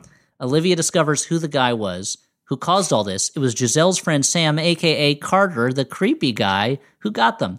Uh, they go to get Markie. Markie's just about to shoot herself. Oh no! And Olivia talks her out of it because they love each other. They're best friends, as has been seen so many times throughout the movie. They're devoted to each other and they really enjoy spending time together. They go to Sam's apartment where he has sequestered himself mainly by just covering the windows with tinfoil. I guess in case the sun tells him to truth or dare, or the man in the moon starts talking to him. Uh, if he sees Yeah, a cloud Mac- that looks Mac like tonight, a smiley face, yeah. Mac tonight is like, "Hey everybody, have some burgers for dinner. Truth or dare? I dare you to eat a McDonald's hamburger." And he's like, "No, no, it's made of worms." And they're like, "Please, worms would make." Would be too expensive. We get cheaper stuff to make our burgers out of. Yeah, this is one of the places where I'm like unclear about the rules because I'm like, really, can you really avoid getting dared by sequestering yourself like this? Because like before, people's truth or dare would get like burned into their arms. The words Yeah. truth or dare. so it just doesn't seem like on this should be walls. effective. Yeah, maybe when that happened, if that happened to him, he'd be like, "Hell yeah, I've been meaning to get this ink done." It's also this led me to one of those Then things he where I'm, took a quick Instagram of it and posted it. uh, it's one of those movies Hashtag too. Inktober. This is a demon from Mexico. I mean, the demons are from hell; they're not from Mexico. But it's one of these things where I always wonder if demons just speak every language automatically. Because what if it was like truth or dare to someone who didn't speak English, and they're like, "No say, okay, no say, truth Mm-hmm. or dare." No, I don't. No, no, no. And like no, and they. Uh, the demon? Elliott's bit requires you to understand he's shrugging. Okay, yeah. So what is like what does the demon do in that scenario? Does he give up, or does the demon go get Rosetta Stone and learn the language that he needs to speak? Like what? I'm glad that this all powerful demon is limited in that specific capacity, Elliott. I'm just wondering. It seems unrealistic to me that this demon suddenly speaks every single language. Like, what about Basque? Nobody speaks Basque. What about Magyar? It's a very difficult language. Yeah, what if a person only was raised in like a weird like dogtooth scenario? Yeah, and exactly. only, so, uh, and and only reads wingdings. what a cruel trick to play on a child to teach them wingdings like it was the alphabet. Now, how do Oh, you pronounce wingdings? oh Dan. okay. I mean, to be honest, Dan, the sounds that are attributed to letters are arbitrary. You know, All right, sure. we invented that. It's not like an L naturally makes that sound. Like somebody made that decision. You mean they're not all onomatopoeias? But even an onomatopoeia is made of letters that are sound. Oh boy, never mind. Okay, so uh, they go to they go to his apartment and they beat him up until he he and, uh, and put take him at gunpoint to the church. They make him repeat the magic spell, and the church starts shaking. Ah! It's like a love shack when they're dancing in it. Like, and it the whole place starts shaking. So Lucas gets dared to kill either Olivia or Markie, and he won't do it. So he gets possessed and then stabs Sam as Sam is saying the the spells, and then himself. Sam didn't finish cutting his own tongue out. There's a more Olivia's like, okay, Sam, this is the hard part. I need you to cut your own tongue out and put it in this jar. And he's like, what? And she's like, do it. And it takes two or three back and forths. and he's finally like. I can't believe I'm doing this, and takes a knife and starts cutting at his tongue. And it's the fact that he takes the moment to yeah, say, I he's can't believe I'm doing this. Yeah, he's like long time reader, first time cutter. It's what people say when it's like, I need you to go out there. The, the the the rock star who's supposed to be here tonight, they're not here. I need you to put on their costume and makeup and put on a show for these people. I can't believe mm-hmm. I'm doing this, but okay. Like, but that, but instead he's mm-hmm. cutting out his Jean Claude. Van Damme. The only way mm-hmm. you can stop these terrorists is by playing goalie in this hockey match. this is uh I this is can't another believe I'm part doing where- this.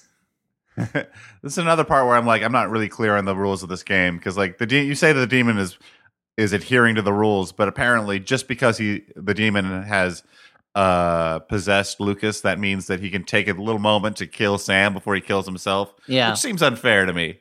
I mean, to be demons are do cheat. It's one of those things where like you, they're like th- those stories where it's like Satan is the lord of lies. You have to beat him by his own rules, and then Satan's like, ah, you got me. But it's like if he's the lord of lies, he could just do whatever. Like, why does he care about Yeah. not breaking rules? Like, who's gonna go, who's who what who's the Satan police that's gonna put him in jail for this? Like, you gonna sue him? John John Constantine. Yes, Satan right. police. Yeah, the Hellblazer.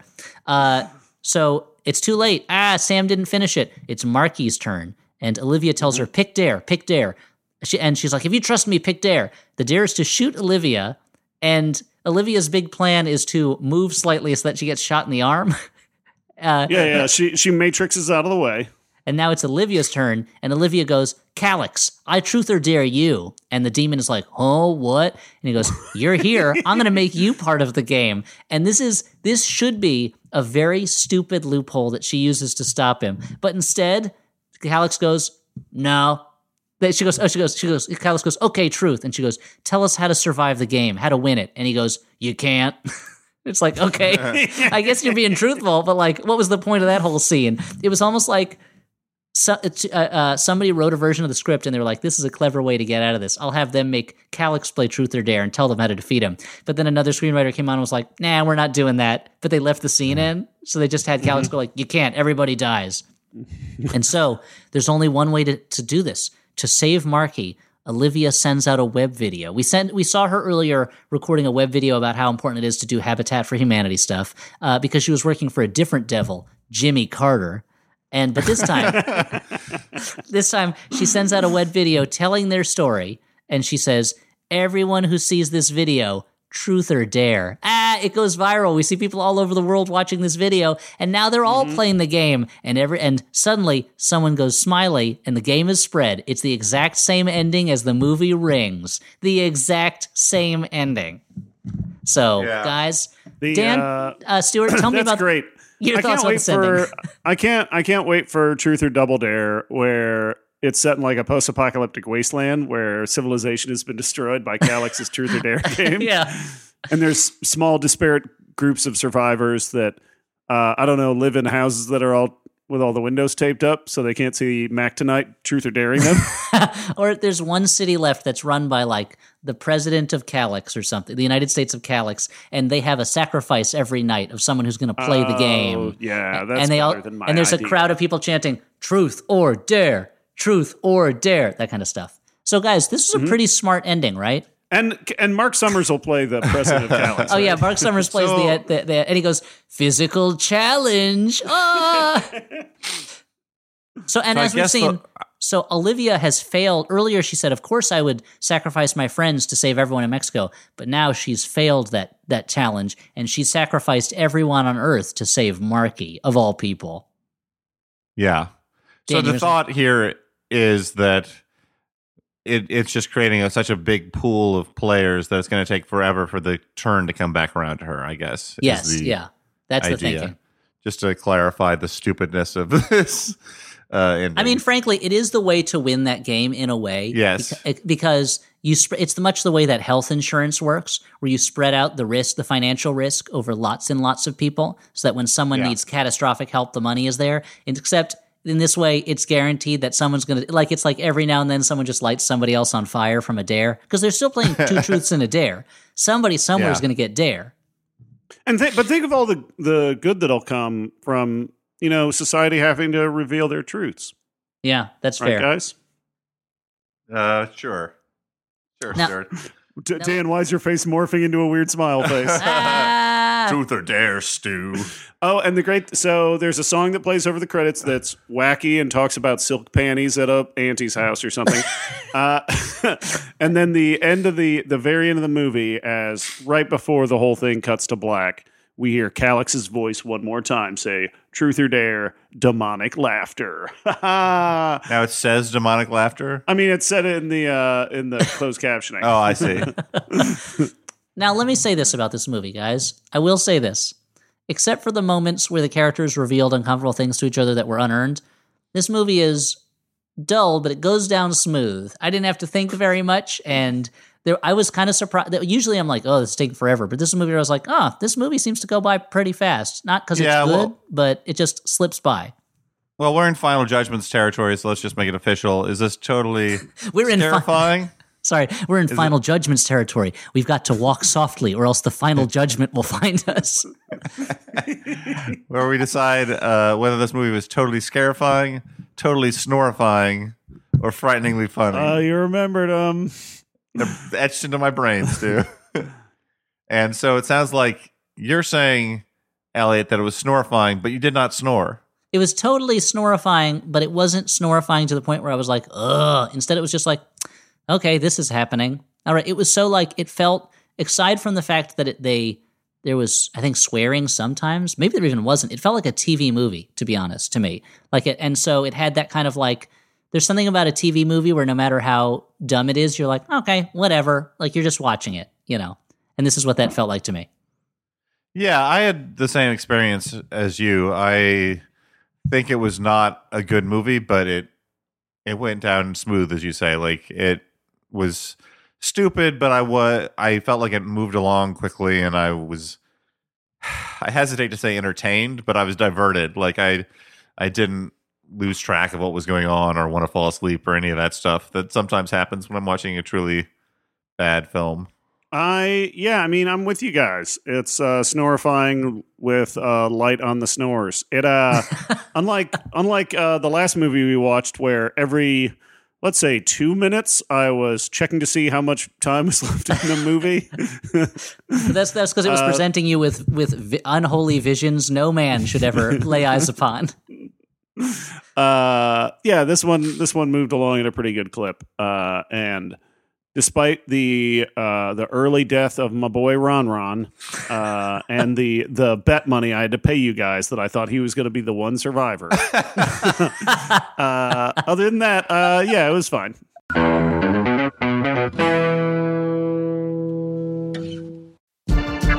I listen to reading glasses because Bria and Mallory have great tips. My suggestion for book festivals is just go for one day. I listen for the author interviews. I was a huge Goosebumps fan. Oh, oh R.L. Stine was totally my jam. I don't even read. I just like their chemistry together. literally if on the back it said like this book made me shit my pants i'd be like that's i'm buying this book Yeah. like like i think the problem with blurbs a lot of times I like that we both want to crap ourselves over books. i'm bria grant And I'm Mallory O'Mara. We're reading glasses and we solve all your bookish problems every Thursday on Maximum Fun. Shirts, stickers, patches, posters, tote bags, aprons. Sure, you might have some of these things already, but do they rep your favorite Max Fun shows? We've got brand new items in stock at maxfunstore.com. So why not stock up on gear that shows off the podcast you love? maxfunstore.com. It's good stuff. We swear. So we should move on though to our sponsors, our beloved sponsors. We do beloved them. Yeah. Our first sponsor is the movie and book Beloved. Oh, Toni wow. Morrison's immortal story. No, our first sponsor is ZipRecruiter. ZipRecruiter sends you to sends your job to over 100 of the web's leading job boards. My job? Your job. No, uh, the- uh, Yeah. yeah. I'm sorry, Stu, that you we didn't tell you. You're getting let go. I mean, I should have seen the writing on the wall. It said truth or dare. But uh, ZipRecruiter doesn't stop there. With their powerful recruiting matching technology, ZipRecruiter scans thousands of resume resumes And not resumes. Sure. to find people with the right experience and invite them to apply to your job. ZipRecruiter is so effective that 80% of employers who post on ZipRecruiter get a quality candidate through the site within the first day.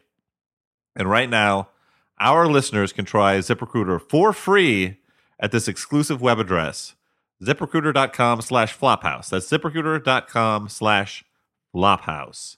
ZipRecruiter, the smartest way to hire. So, yeah, we did it. yeah. Uh, so do I just pack my stuff up? Or are you going to mail it to me? No, we're going to have security escort you out, I'm afraid. Uh, okay, that's cool. Uh, okay, okay, Archie, Sergeant Archie, the police cat. Aw. Not you Look don't, at him you don't have to touch me. I'll, I'll go on my own.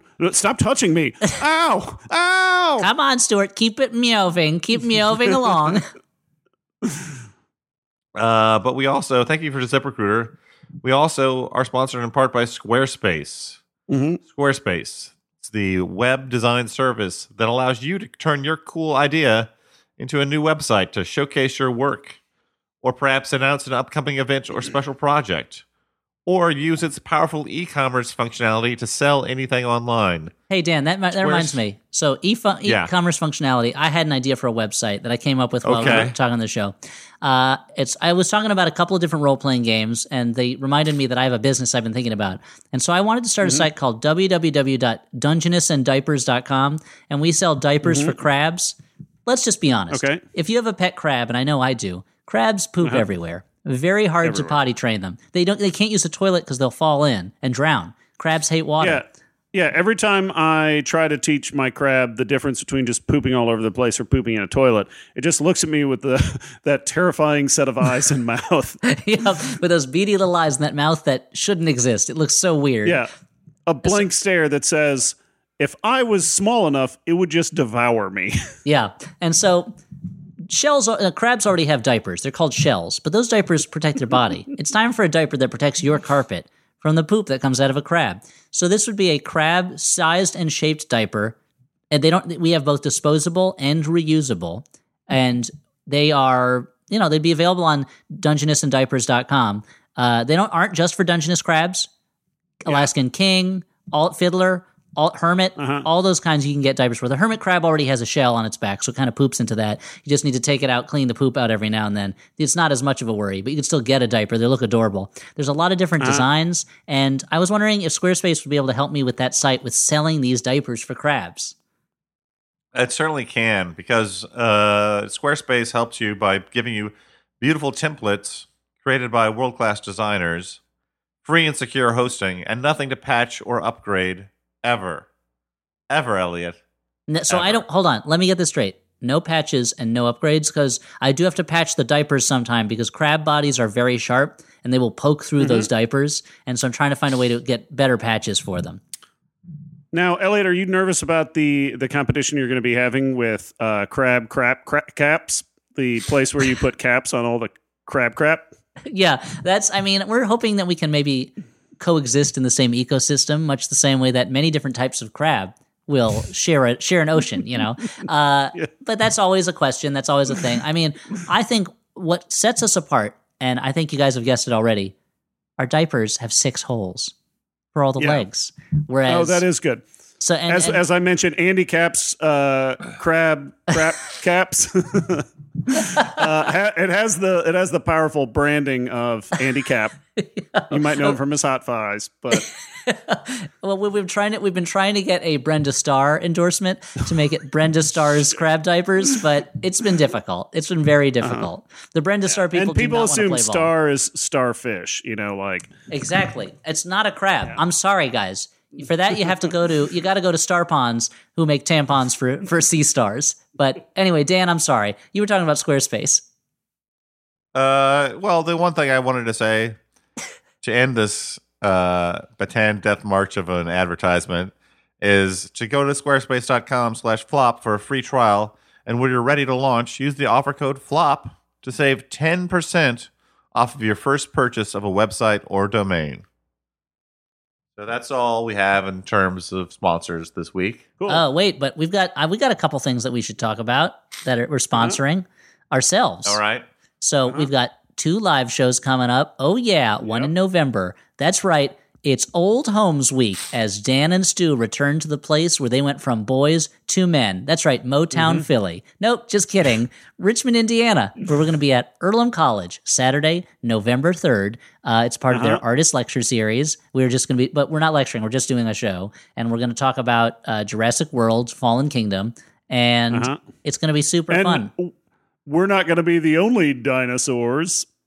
Oh. Oh. And now you guys are going to show up wearing your like straw boaters, raccoon coats, your little pennants that say Earlham, all that stuff. Mm-hmm. that's right. I mean, I think our friend Stefan dresses like that normally. yeah, it's true. That's a joke for no one who listens to the show. Uh, s- so if you live in the Indiana area, come on by and see us. That's Saturday, November 3rd. But then in January, oh boy, we're going to be at the University of Wisconsin Madison. Let's go, Badgers, and see us January 26th, 2019. We don't know what movie we're going to do yet. We haven't decided. It's it's far enough in advance. So let's just say it's going to be really funny and everybody should come see us, right guys? yeah, yeah, yeah. Sure. I'm all for that. Uh, um, and I got one more else? thing. I got one more thing to mention, just a personal thing. okay. It's Shocktober, guys. And you know what people love in Shocktober? Children's books. Hey! So on Shocktober 30th, why don't you go down to your local independent bookstore and pick up Horse Meets Dog by me, Elliott Kalan, and illustrated by Tim Miller. It's the story of a horse and a dog, and they meet and they do not agree on something. It's pretty funny, and uh, I'm going to be doing a bunch of uh, live appearances at play at schools in early November. I would advertise them, but it would be weird for Flophouse fans to just suddenly show up at schools. But I'm going to see if I have any Yeah. store appearances, and maybe I'll mention them next time on the Flophouse. Good night, everybody. Okay, bye, Elliott. Okay, well, I guess the show's over. uh, I mean, just because Elliott left, we can still been- talk, Dan. How- What's new with you, baby blue? uh, baby, did you call me baby boy? yeah, you got, I call you baby blue. Uh, Um, I don't know. I'm just trying to come up with material. You know, I'm just trying to come up with like stuff. yeah, stuff to talk about. yeah. So, what do we do next on the show, Dan? uh, traditionally, this is the point in the show where we answer a few letters from listeners, folks Uh-huh. who have taken their sweet time to write in. And I don't say taking their sweet time in the sense they took a long time. Mhm, That's certainly what it that's sounded what like you were saying. yeah. Their time is their time is sweet. Oh, okay. You know, it's it's it's it's limited. it's limited on this earth, so Yeah. each moment is sweet, and they have wasted some of it Uh-huh. talking to us. yeah. Um. So anyway, that clarification having been made, I'll move on to the letters. Nice save. Nice save. It's like, I don't want it to sound like they are lazy, so instead I'll remind them that they're dying. Yeah. Um. This first letter is from Amy, last name withheld, hmm Adams. Winehouse. who writes. That is spooky. So, so as a child, my favorite movie was Napoleon, a charming little number about a puppy walking through the Australian outback and meeting a cast of various wild animals. It was super charming and everything child me loved. The problem is, anytime I brought it up by name, people assumed I meant Napoleon Dynamite, Mhm. a movie that frankly I've never really understood the appeal of. My question is this Not that many animals. are there any movies you like but have difficulty expressing fondness for because they're overshadowed in some way by a better known movie? That's Amy, last name withheld. Right? I will say this, Amy, I thought you meant Napoleon by Abel Gance, the, the silent epic about the life of Napoleon. I was like, this kid has some, like, this pretty highbrow tastes. Like, I'm impressed. hmm And you were like, that that movie has so many animals. Yeah, there's tons of animals. I animals. feel like I feel like that's I feel like that's a dangerous thing to get a kid excited about is wandering the Australian outback meeting animals, a land known for having deadly critters. yeah. well, that's, there's not a, critters from outer space. no, no, no, just real no, animals. well, they're not Krites. Yeah, Krites. Now, uh, my brother, I remember him coming home from school one day. This is my brother who's three and a half years younger than me, and they had watched some of Walkabout in a class, which is also about What? wandering the Australia. And I was like, and he was describing this movie to me, and I was like, this sounds crazy. Did you make this up? He's like, this guy takes his kids out to the desert, and then he tries to kill them, and then he kills himself. And this other kid is walking around with them, and they they didn't have any clothes on. And I was like, there's no way they showed you this. And then years later, I saw Walkabout, and I was like, why was he watching this at school? This is crazy. They were showing like there's like an extended nude swimming scene in Walkabout. Did they watch the whole fucking thing? Like- featuring the Mother Superior from Call the Midwife of all people. It's right. insane. Uh, yeah, I it's- like to think of her more as pretending uh, to know what you guys are talking about. I like to think of her more as the love interest from American Werewolf in London, but yes, Is that the same person? Jenny Agutter, yeah, Oh, I didn't realize that was her in American Werewolf in London. yeah. So Well- we all learned something today. I hope So, that answers guys- your question. Answering Amy's question. I mean, have you guys had that, that isn't- situation? This isn't exactly the same, but like anytime I am telling somebody about how much I like uh, the British comedy show, The League of Gentlemen, people are like, "Oh, The League of Extraordinary Gentlemen," and I'm like, "No, not the movie. Although the comic book's pretty good." yeah, I don't. I don't think I've actually like had this experience in conversation, but I always do get annoyed when a movie has the same title as a previous movie that I've liked. Just just anticipating the possible annoyance of it. yeah. Like when uh when uh that Well, I Will remember Dan, when- when soccer Crash- comedy. when when Crash came out, you were like, "This Yeah. movie's not supposed to be about racism. It's supposed to be about people orgasming during car crashes. How dare they?" That's right. yeah, yeah. No, I was gonna say, uh, you know, there's that Noah Baumbach movie, Kicking and Screaming, hmm uh, comedy about college students like kind of not knowing I what they're gonna do. comedy is being too nice to them. I find that movie very funny, actually, but but then there's a, a Will Ferrell family quote unquote comedy where I I won't I will not use the word comedy for that movie about uh, being a soccer coach and uh, It's also called Kicking and Screaming. One of them has an ampersand, one of them does not. But Do you think, can't, uh, do you think- can't make that clarification in the course of talking. If you say You think kicking Ladybugs ampersand with screaming, Rodney- you, you sound like a jerk. Sorry, Stuart, what were you saying? Yeah, Yeah. you think uh, Ladybugs with Rodney Dangerfield and Jonathan Brandis was originally called Kicking and Screaming? Uh, I have to assume well, so. That that eliminates the entire uh, cross-dressing portion of the. yeah, what movie about from- what about She's the Man starring Amanda Bynes? was Okay, that is originally that called also Kicking called and Kicking and Screaming? Screaming? What about First Kid? Was that was that uh, a originally called question. Kicking and Screaming? Dan was first kid originally called Kicking and Screaming. Ye- yes, I mean, to Mm-hmm. be fair, the Karate Kid could have been called Kicking and Screaming. He kicks and he screams. Guy, guys, is every movie called Kicking and Screaming? I think they might be, uh, except Sidekicks, ironically, with Chuck Norris and Jonathan Brandis. Back to Jonathan Mm-hmm. Brandis again. All right, so the next letter is from Taylor, last name withheld, Swift. who writes, Sw- spliffed. who has Wait, is that the High Times parody of Taylor Swift? I think I think I stole that joke from uh, from The Good Place actually. So Oh. uh, I guess I'll give them ten cents. So this Taylor has four questions. They're all sort of related. Uh, number one, why don't you talk about Teri Garr more often? Number two, what are your picks for Teri Garr's best and worst movies? Number three, who was the best recurring guest on Letterman in the 80s? That's a rhetorical question. It was Teri Garr. Number four, is Dan's whole mildly depressed, exasperated manager shtick really just a brilliant long form homage to Dave Foley's performance as Dave Nelson in News Radio? Thanks for all the laughs, Taylor. Okay, we got a lot of meat in that sandwich. I so mean, let's I guess- chewing. Teri Garr is, is I think, officially retired. So that's one of the Uh-huh. Yeah, reasons she I think we don't talk about her that much. She's great. I love her. She's wonderful.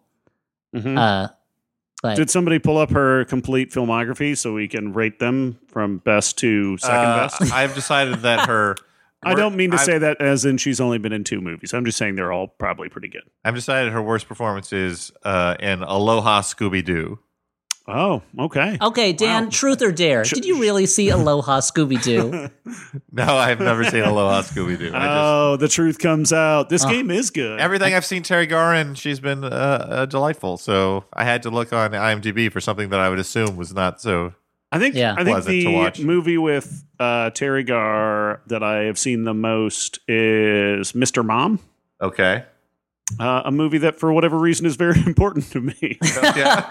Uh, that is a movie well, that, as a father, as a father yourself, Stuart. uh, yeah, as as a real life Mr. Mom.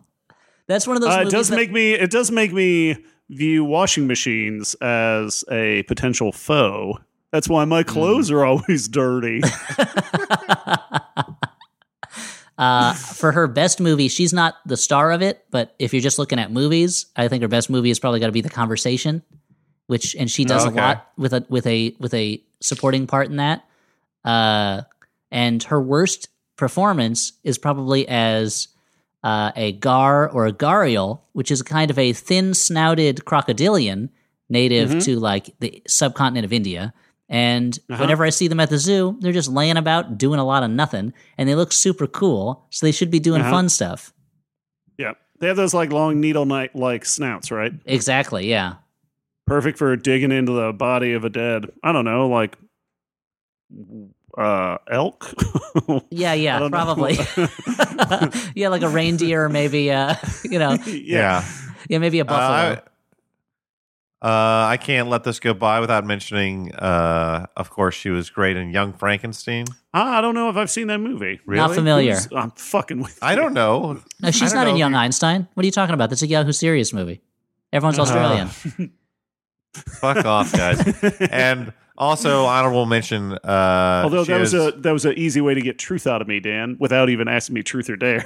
She has a relatively small part in After Hours, which is also very good. I thought you were going to mention After Hours. I also like that movie a lot, and I, th- I was like, hmm, what's the most stop making sensey of all the movies that Teri Garr made? After Uh-huh. Hours. Oh, I love After Hours. It's so it's like it captures something about 1980s, like the feel of. I mean, I wasn't in New York, but like I just feel like I know it based on that movie.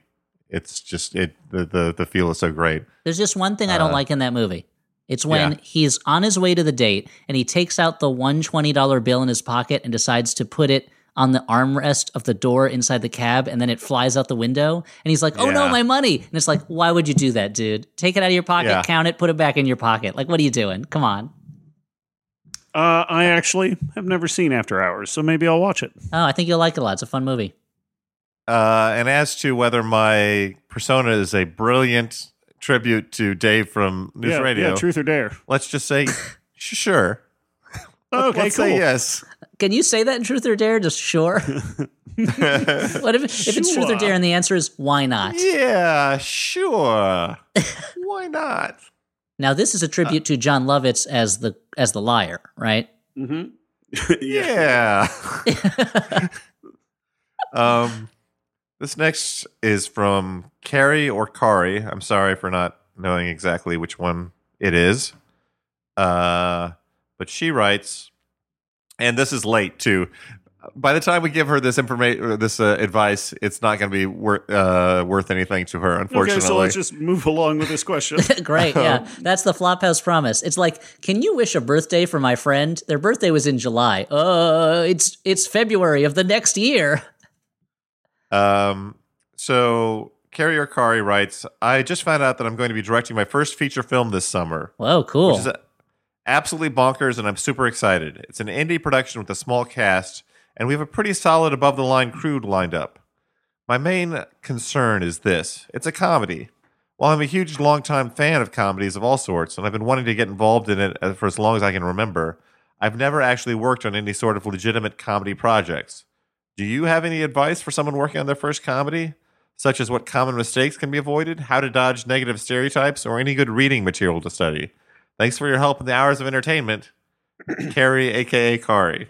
Yeah, you guys are both uh, experienced directors of comedy. oh yeah, work in feature So, uh, films all the time. Uh, but seriously, you guys are actual comedians. So, what's your advice? Yeah, I, I- figured Elliott would have like some strong feelings about this, so that's the main reason I bought this Oh, okay. question in. I've got a couple. I've got a couple pieces of advice I would give. Take them with a grain of salt because you need salt in your diet, a certain amount. Too much is not good for you, obviously, blood pressure and all that. But you need a little bit of salt. That's why elephants are always going into caves and just licking salt blocks. You need it in your body. So, guys, that's my advice: salt. so the uh, Starring Angelina Jolie. I would say a few things. One is look at a comedy that you like s- and see how they do things and kind of take it apart, look at it scene by scene, look at it moment by moment, and just kind of analyze and study it the way you would analyze anything that you're trying to figure out how like as if you're taking a clock apart. I do this a lot with stuff where I'll look at something and I will literally dissect it minute by minute to see how they're using their time and also moment by moment to see how scenes are built so I can get a better idea of how to do it.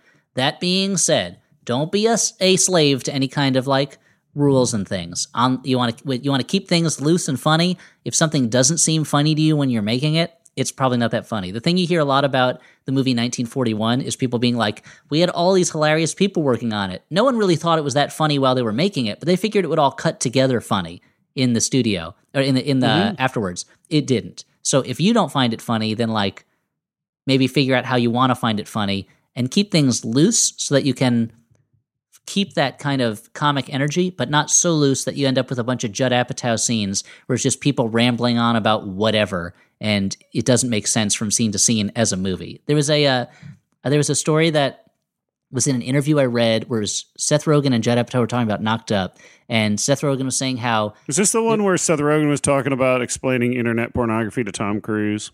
No, this is a that's a different story. This Okay. this although that's a good story too. Is that uh, Jonah Hill was like, so in this scene where I'm your best friend and you tell me that you just impregnated a woman, what's my feeling about this? How do I react to it? And he's like, let's try it both ways. Let's try it that you like it, and let's try it you don't like it. Let's just be loose with it. And it's like at that point, you don't really have a character or a scene. It seems to me. I could be wrong. It was a super successful movie. People love it. But like, if you don't know how the main character's best friend is going to react to this life changing news, then you might not have a firm grasp on what's going on in your movie.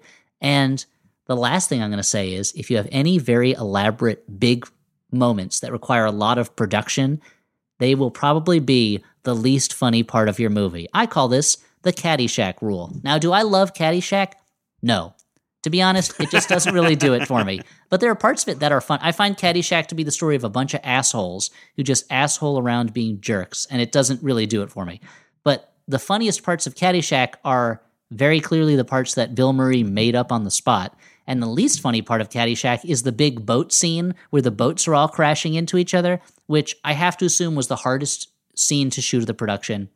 Probably cost the most amount of money. And if you cut that scene out of the movie, it makes it a better movie. So if there's a big, big, big thing that involves a lot of like money and work and like the timing being just right, just take a look and see is this really going to be that funny when it's put together if we do it uh, do it right because we might be able to save ourselves a lot of trouble and we'll just put in a scene that's a lot funnier of characters interacting with each other because what's funnier than characters interacting with each other nothing and they know that at USA where characters are welcome and at TBS Mhm. very funny but not at TNT Mhm. where they only know drama Mm-hmm.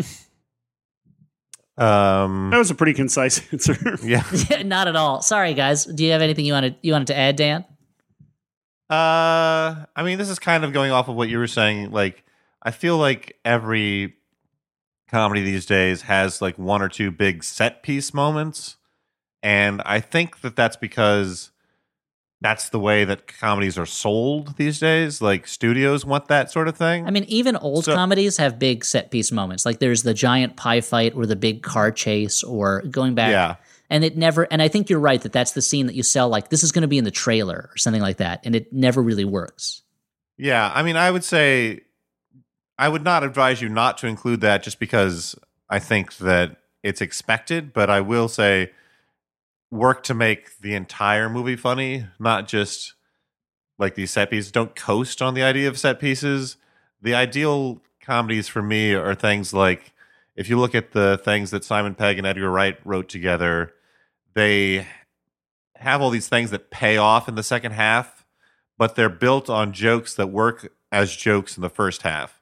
Like you see these things in the first half and you don't think like, "Oh, that's just something that's going to pay off later." You think that's funny, and then you're secondarily delighted, like doubly delighted when it comes up again and it's a a funny conclusion to that joke. Some of this advice is like storytelling advice and, and more on the writing side and less directing, but Yeah. it's like, uh, I think the, uh, it's, it's, I guess trying make not making people tense is a big part of it. It's hard to get funny stuff out of people when they're super tense, unless the joke is that they're tense. I guess. Like I make Dan tense all the time because I think it's very funny. But if I was making a movie with him, I'd be like, "Hey Dan, what's wrong? Let's let's uh let's ease up. Let's relax."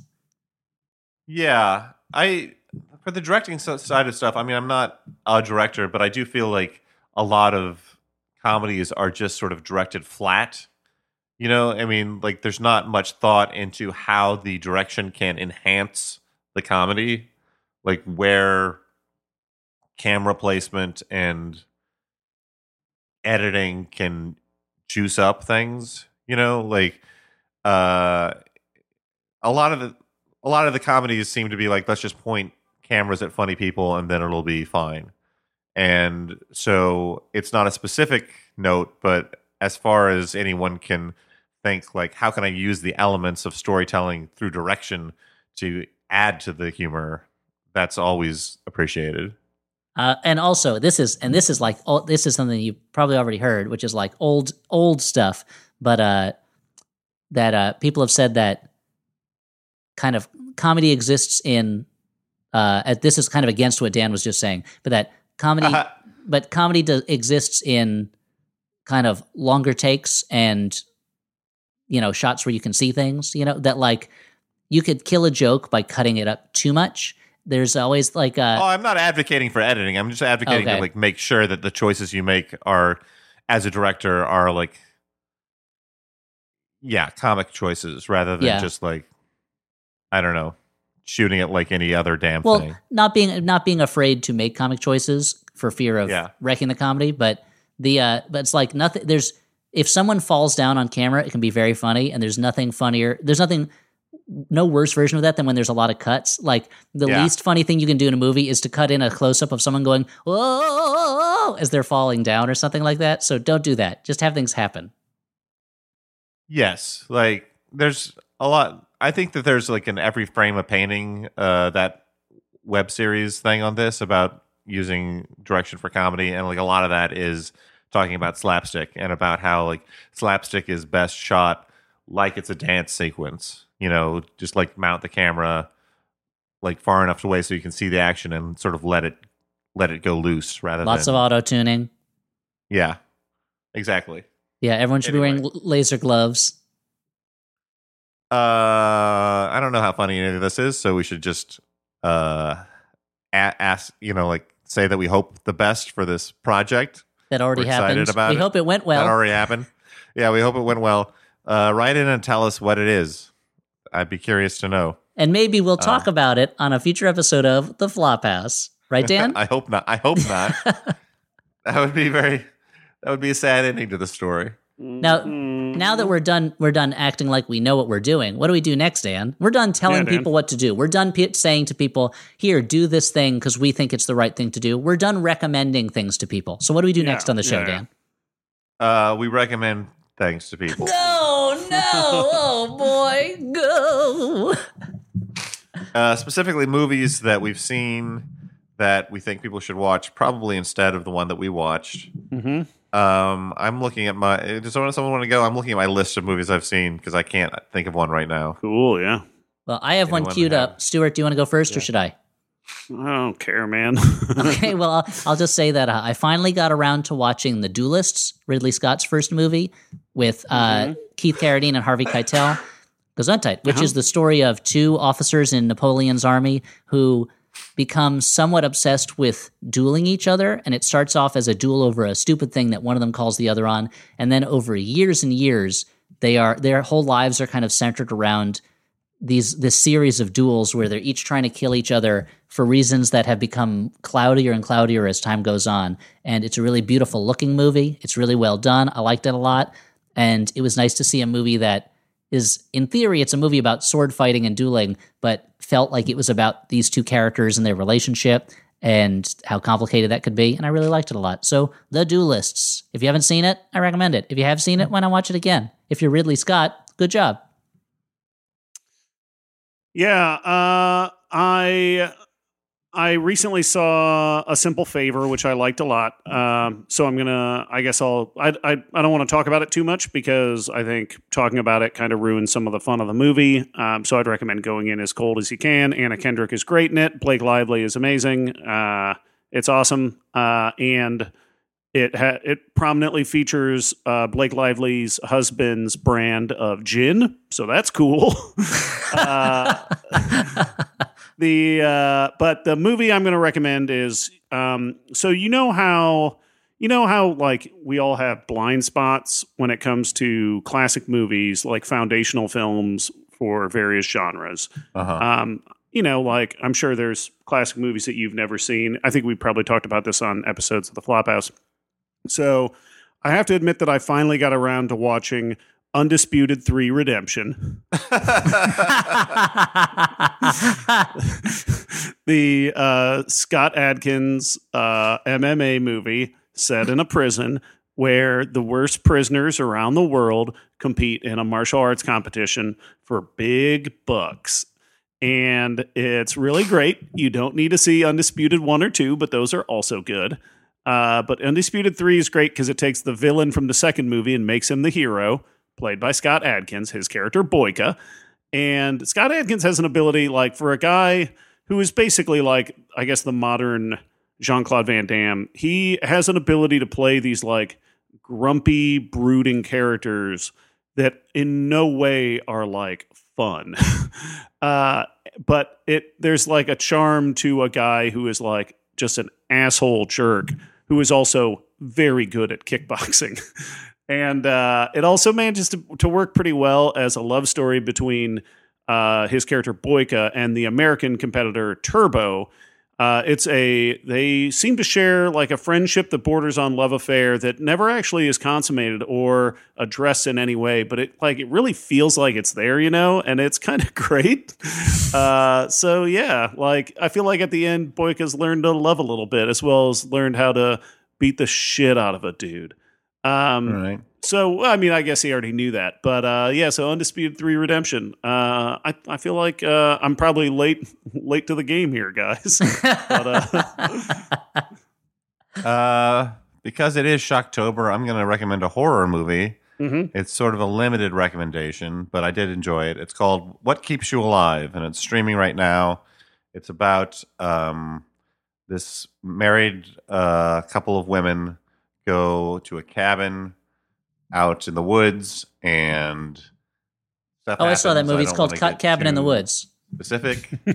uh, it's there, a- Dan, there weren't tarps involved. there are no sex tarps, Stuart. It's not that kind of movie. It's just I don't want to talk about it because there's betrayal and there's like it's all about how unknowable your partner is. You know how there's you can't always be 100 percent sure about anyone else and whether Yeah. they might wish you harm or not. It's kind of Oh, so like it's- uh, it's kind of like V, where you can't, you never know if somebody actually is like a lizard person who eats rats or whatever. Exactly. Or it's like a movie version of Billy Joel's The Stranger.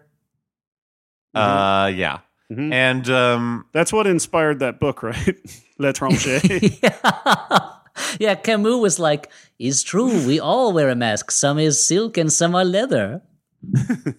it's uh one of these movies where like to some degree you have you get you lose sympathy for the hero because they make some dumb choices in the movie and you're like come on. Mm-hmm. Like it's hard in horror movies sometimes. You're like that's you're just and are they like dumb not making it choices where you're yourself. like, like, you know, drinking too much the night before a big project is going to make you feel bad. You're not going to be top of your game, or is it like, like, don't open that door because uh, you shouldn't look in the basement because children shouldn't play with dead things.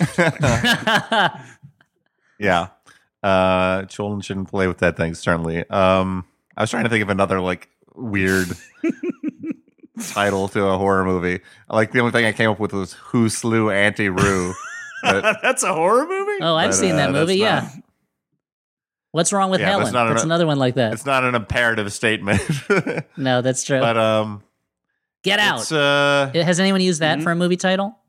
yeah there you go. What about Don't but what keeps you alive? What keeps you alive is very stylish so that speaks uh well to it. It's uh it's got a lot of beautiful shots so that's kind of what it coasts along on a little bit. Uh but if you're looking for a horror movie you could do worse. It's streaming right now the thing that i saw you could do worse, recently- raves Dan McCoy. well, the thing that I saw recently that I really loved is outside of our purview. I went and saw uh, My Fair Lady at Lincoln Center uh, with Lauren Ambrose, who will be in the role until the end of October. So if you uh, live in the New York area and you want to really enjoy yourself, go out and see that. Mhm. But, Buckle uh, your Okay. seatbelts. It's a scarifying adventure. Yeah. oh boy. It's the story of one woman being terrorized by her vocal teacher. Yep. Uh, but anyway, that was uh, that was a delight. Cool. My Fair Lady. That's Okay. my recommendation. okay. so Dan's Shocktober recommendation: a stage production of My Fair Lady. I guess Um, but- walk, don't run, don't walk to the airport to get to New York City to see Mhm. My Fair Lady. And if you're listening to this after the run has ended, uh, you snoozed and you losed. Mhm. You snossed and you lost. That's the way it works. That's the way the cookie crumbles. I'm E.L. Pillsbury. Good night, everybody. Uh, so what do we do now, Well- boy? Speaking of good night, everybody, we should sign off. Uh-huh. Uh, hey, um, Yep. This is a hey, this is a Max Fun production over at Max Fun gonna say. Studios. So listen to some Max Fun podcasts. that's what I was dudes. exactly going to say.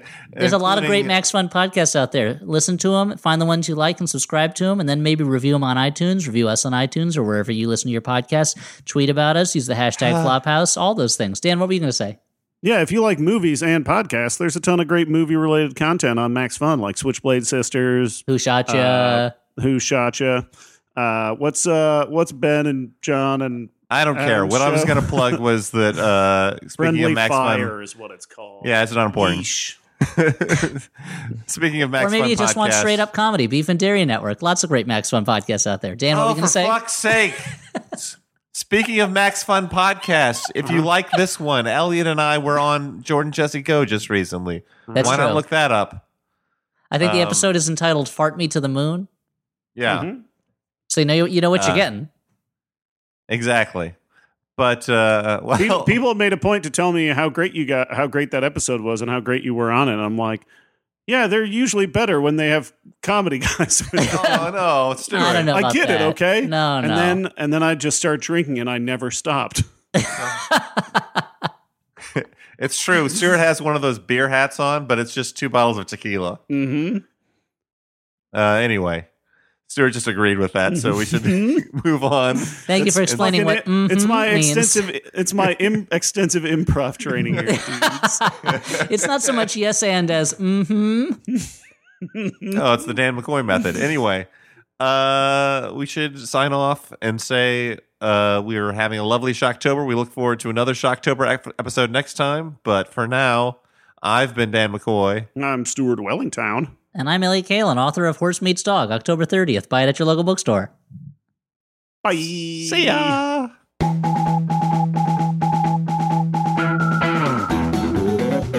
Mm-hmm. Nine. ABC always be counting. Mm-hmm. IBS, irritable uh-huh. bowel syndrome. Uh-huh. Okay. You got any more?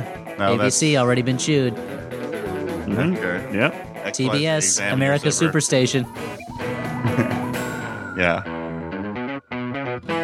Ah, PYT, brother. pretty young thing. MaximumFun.org. Comedy and culture. Artist owned. Listener supported.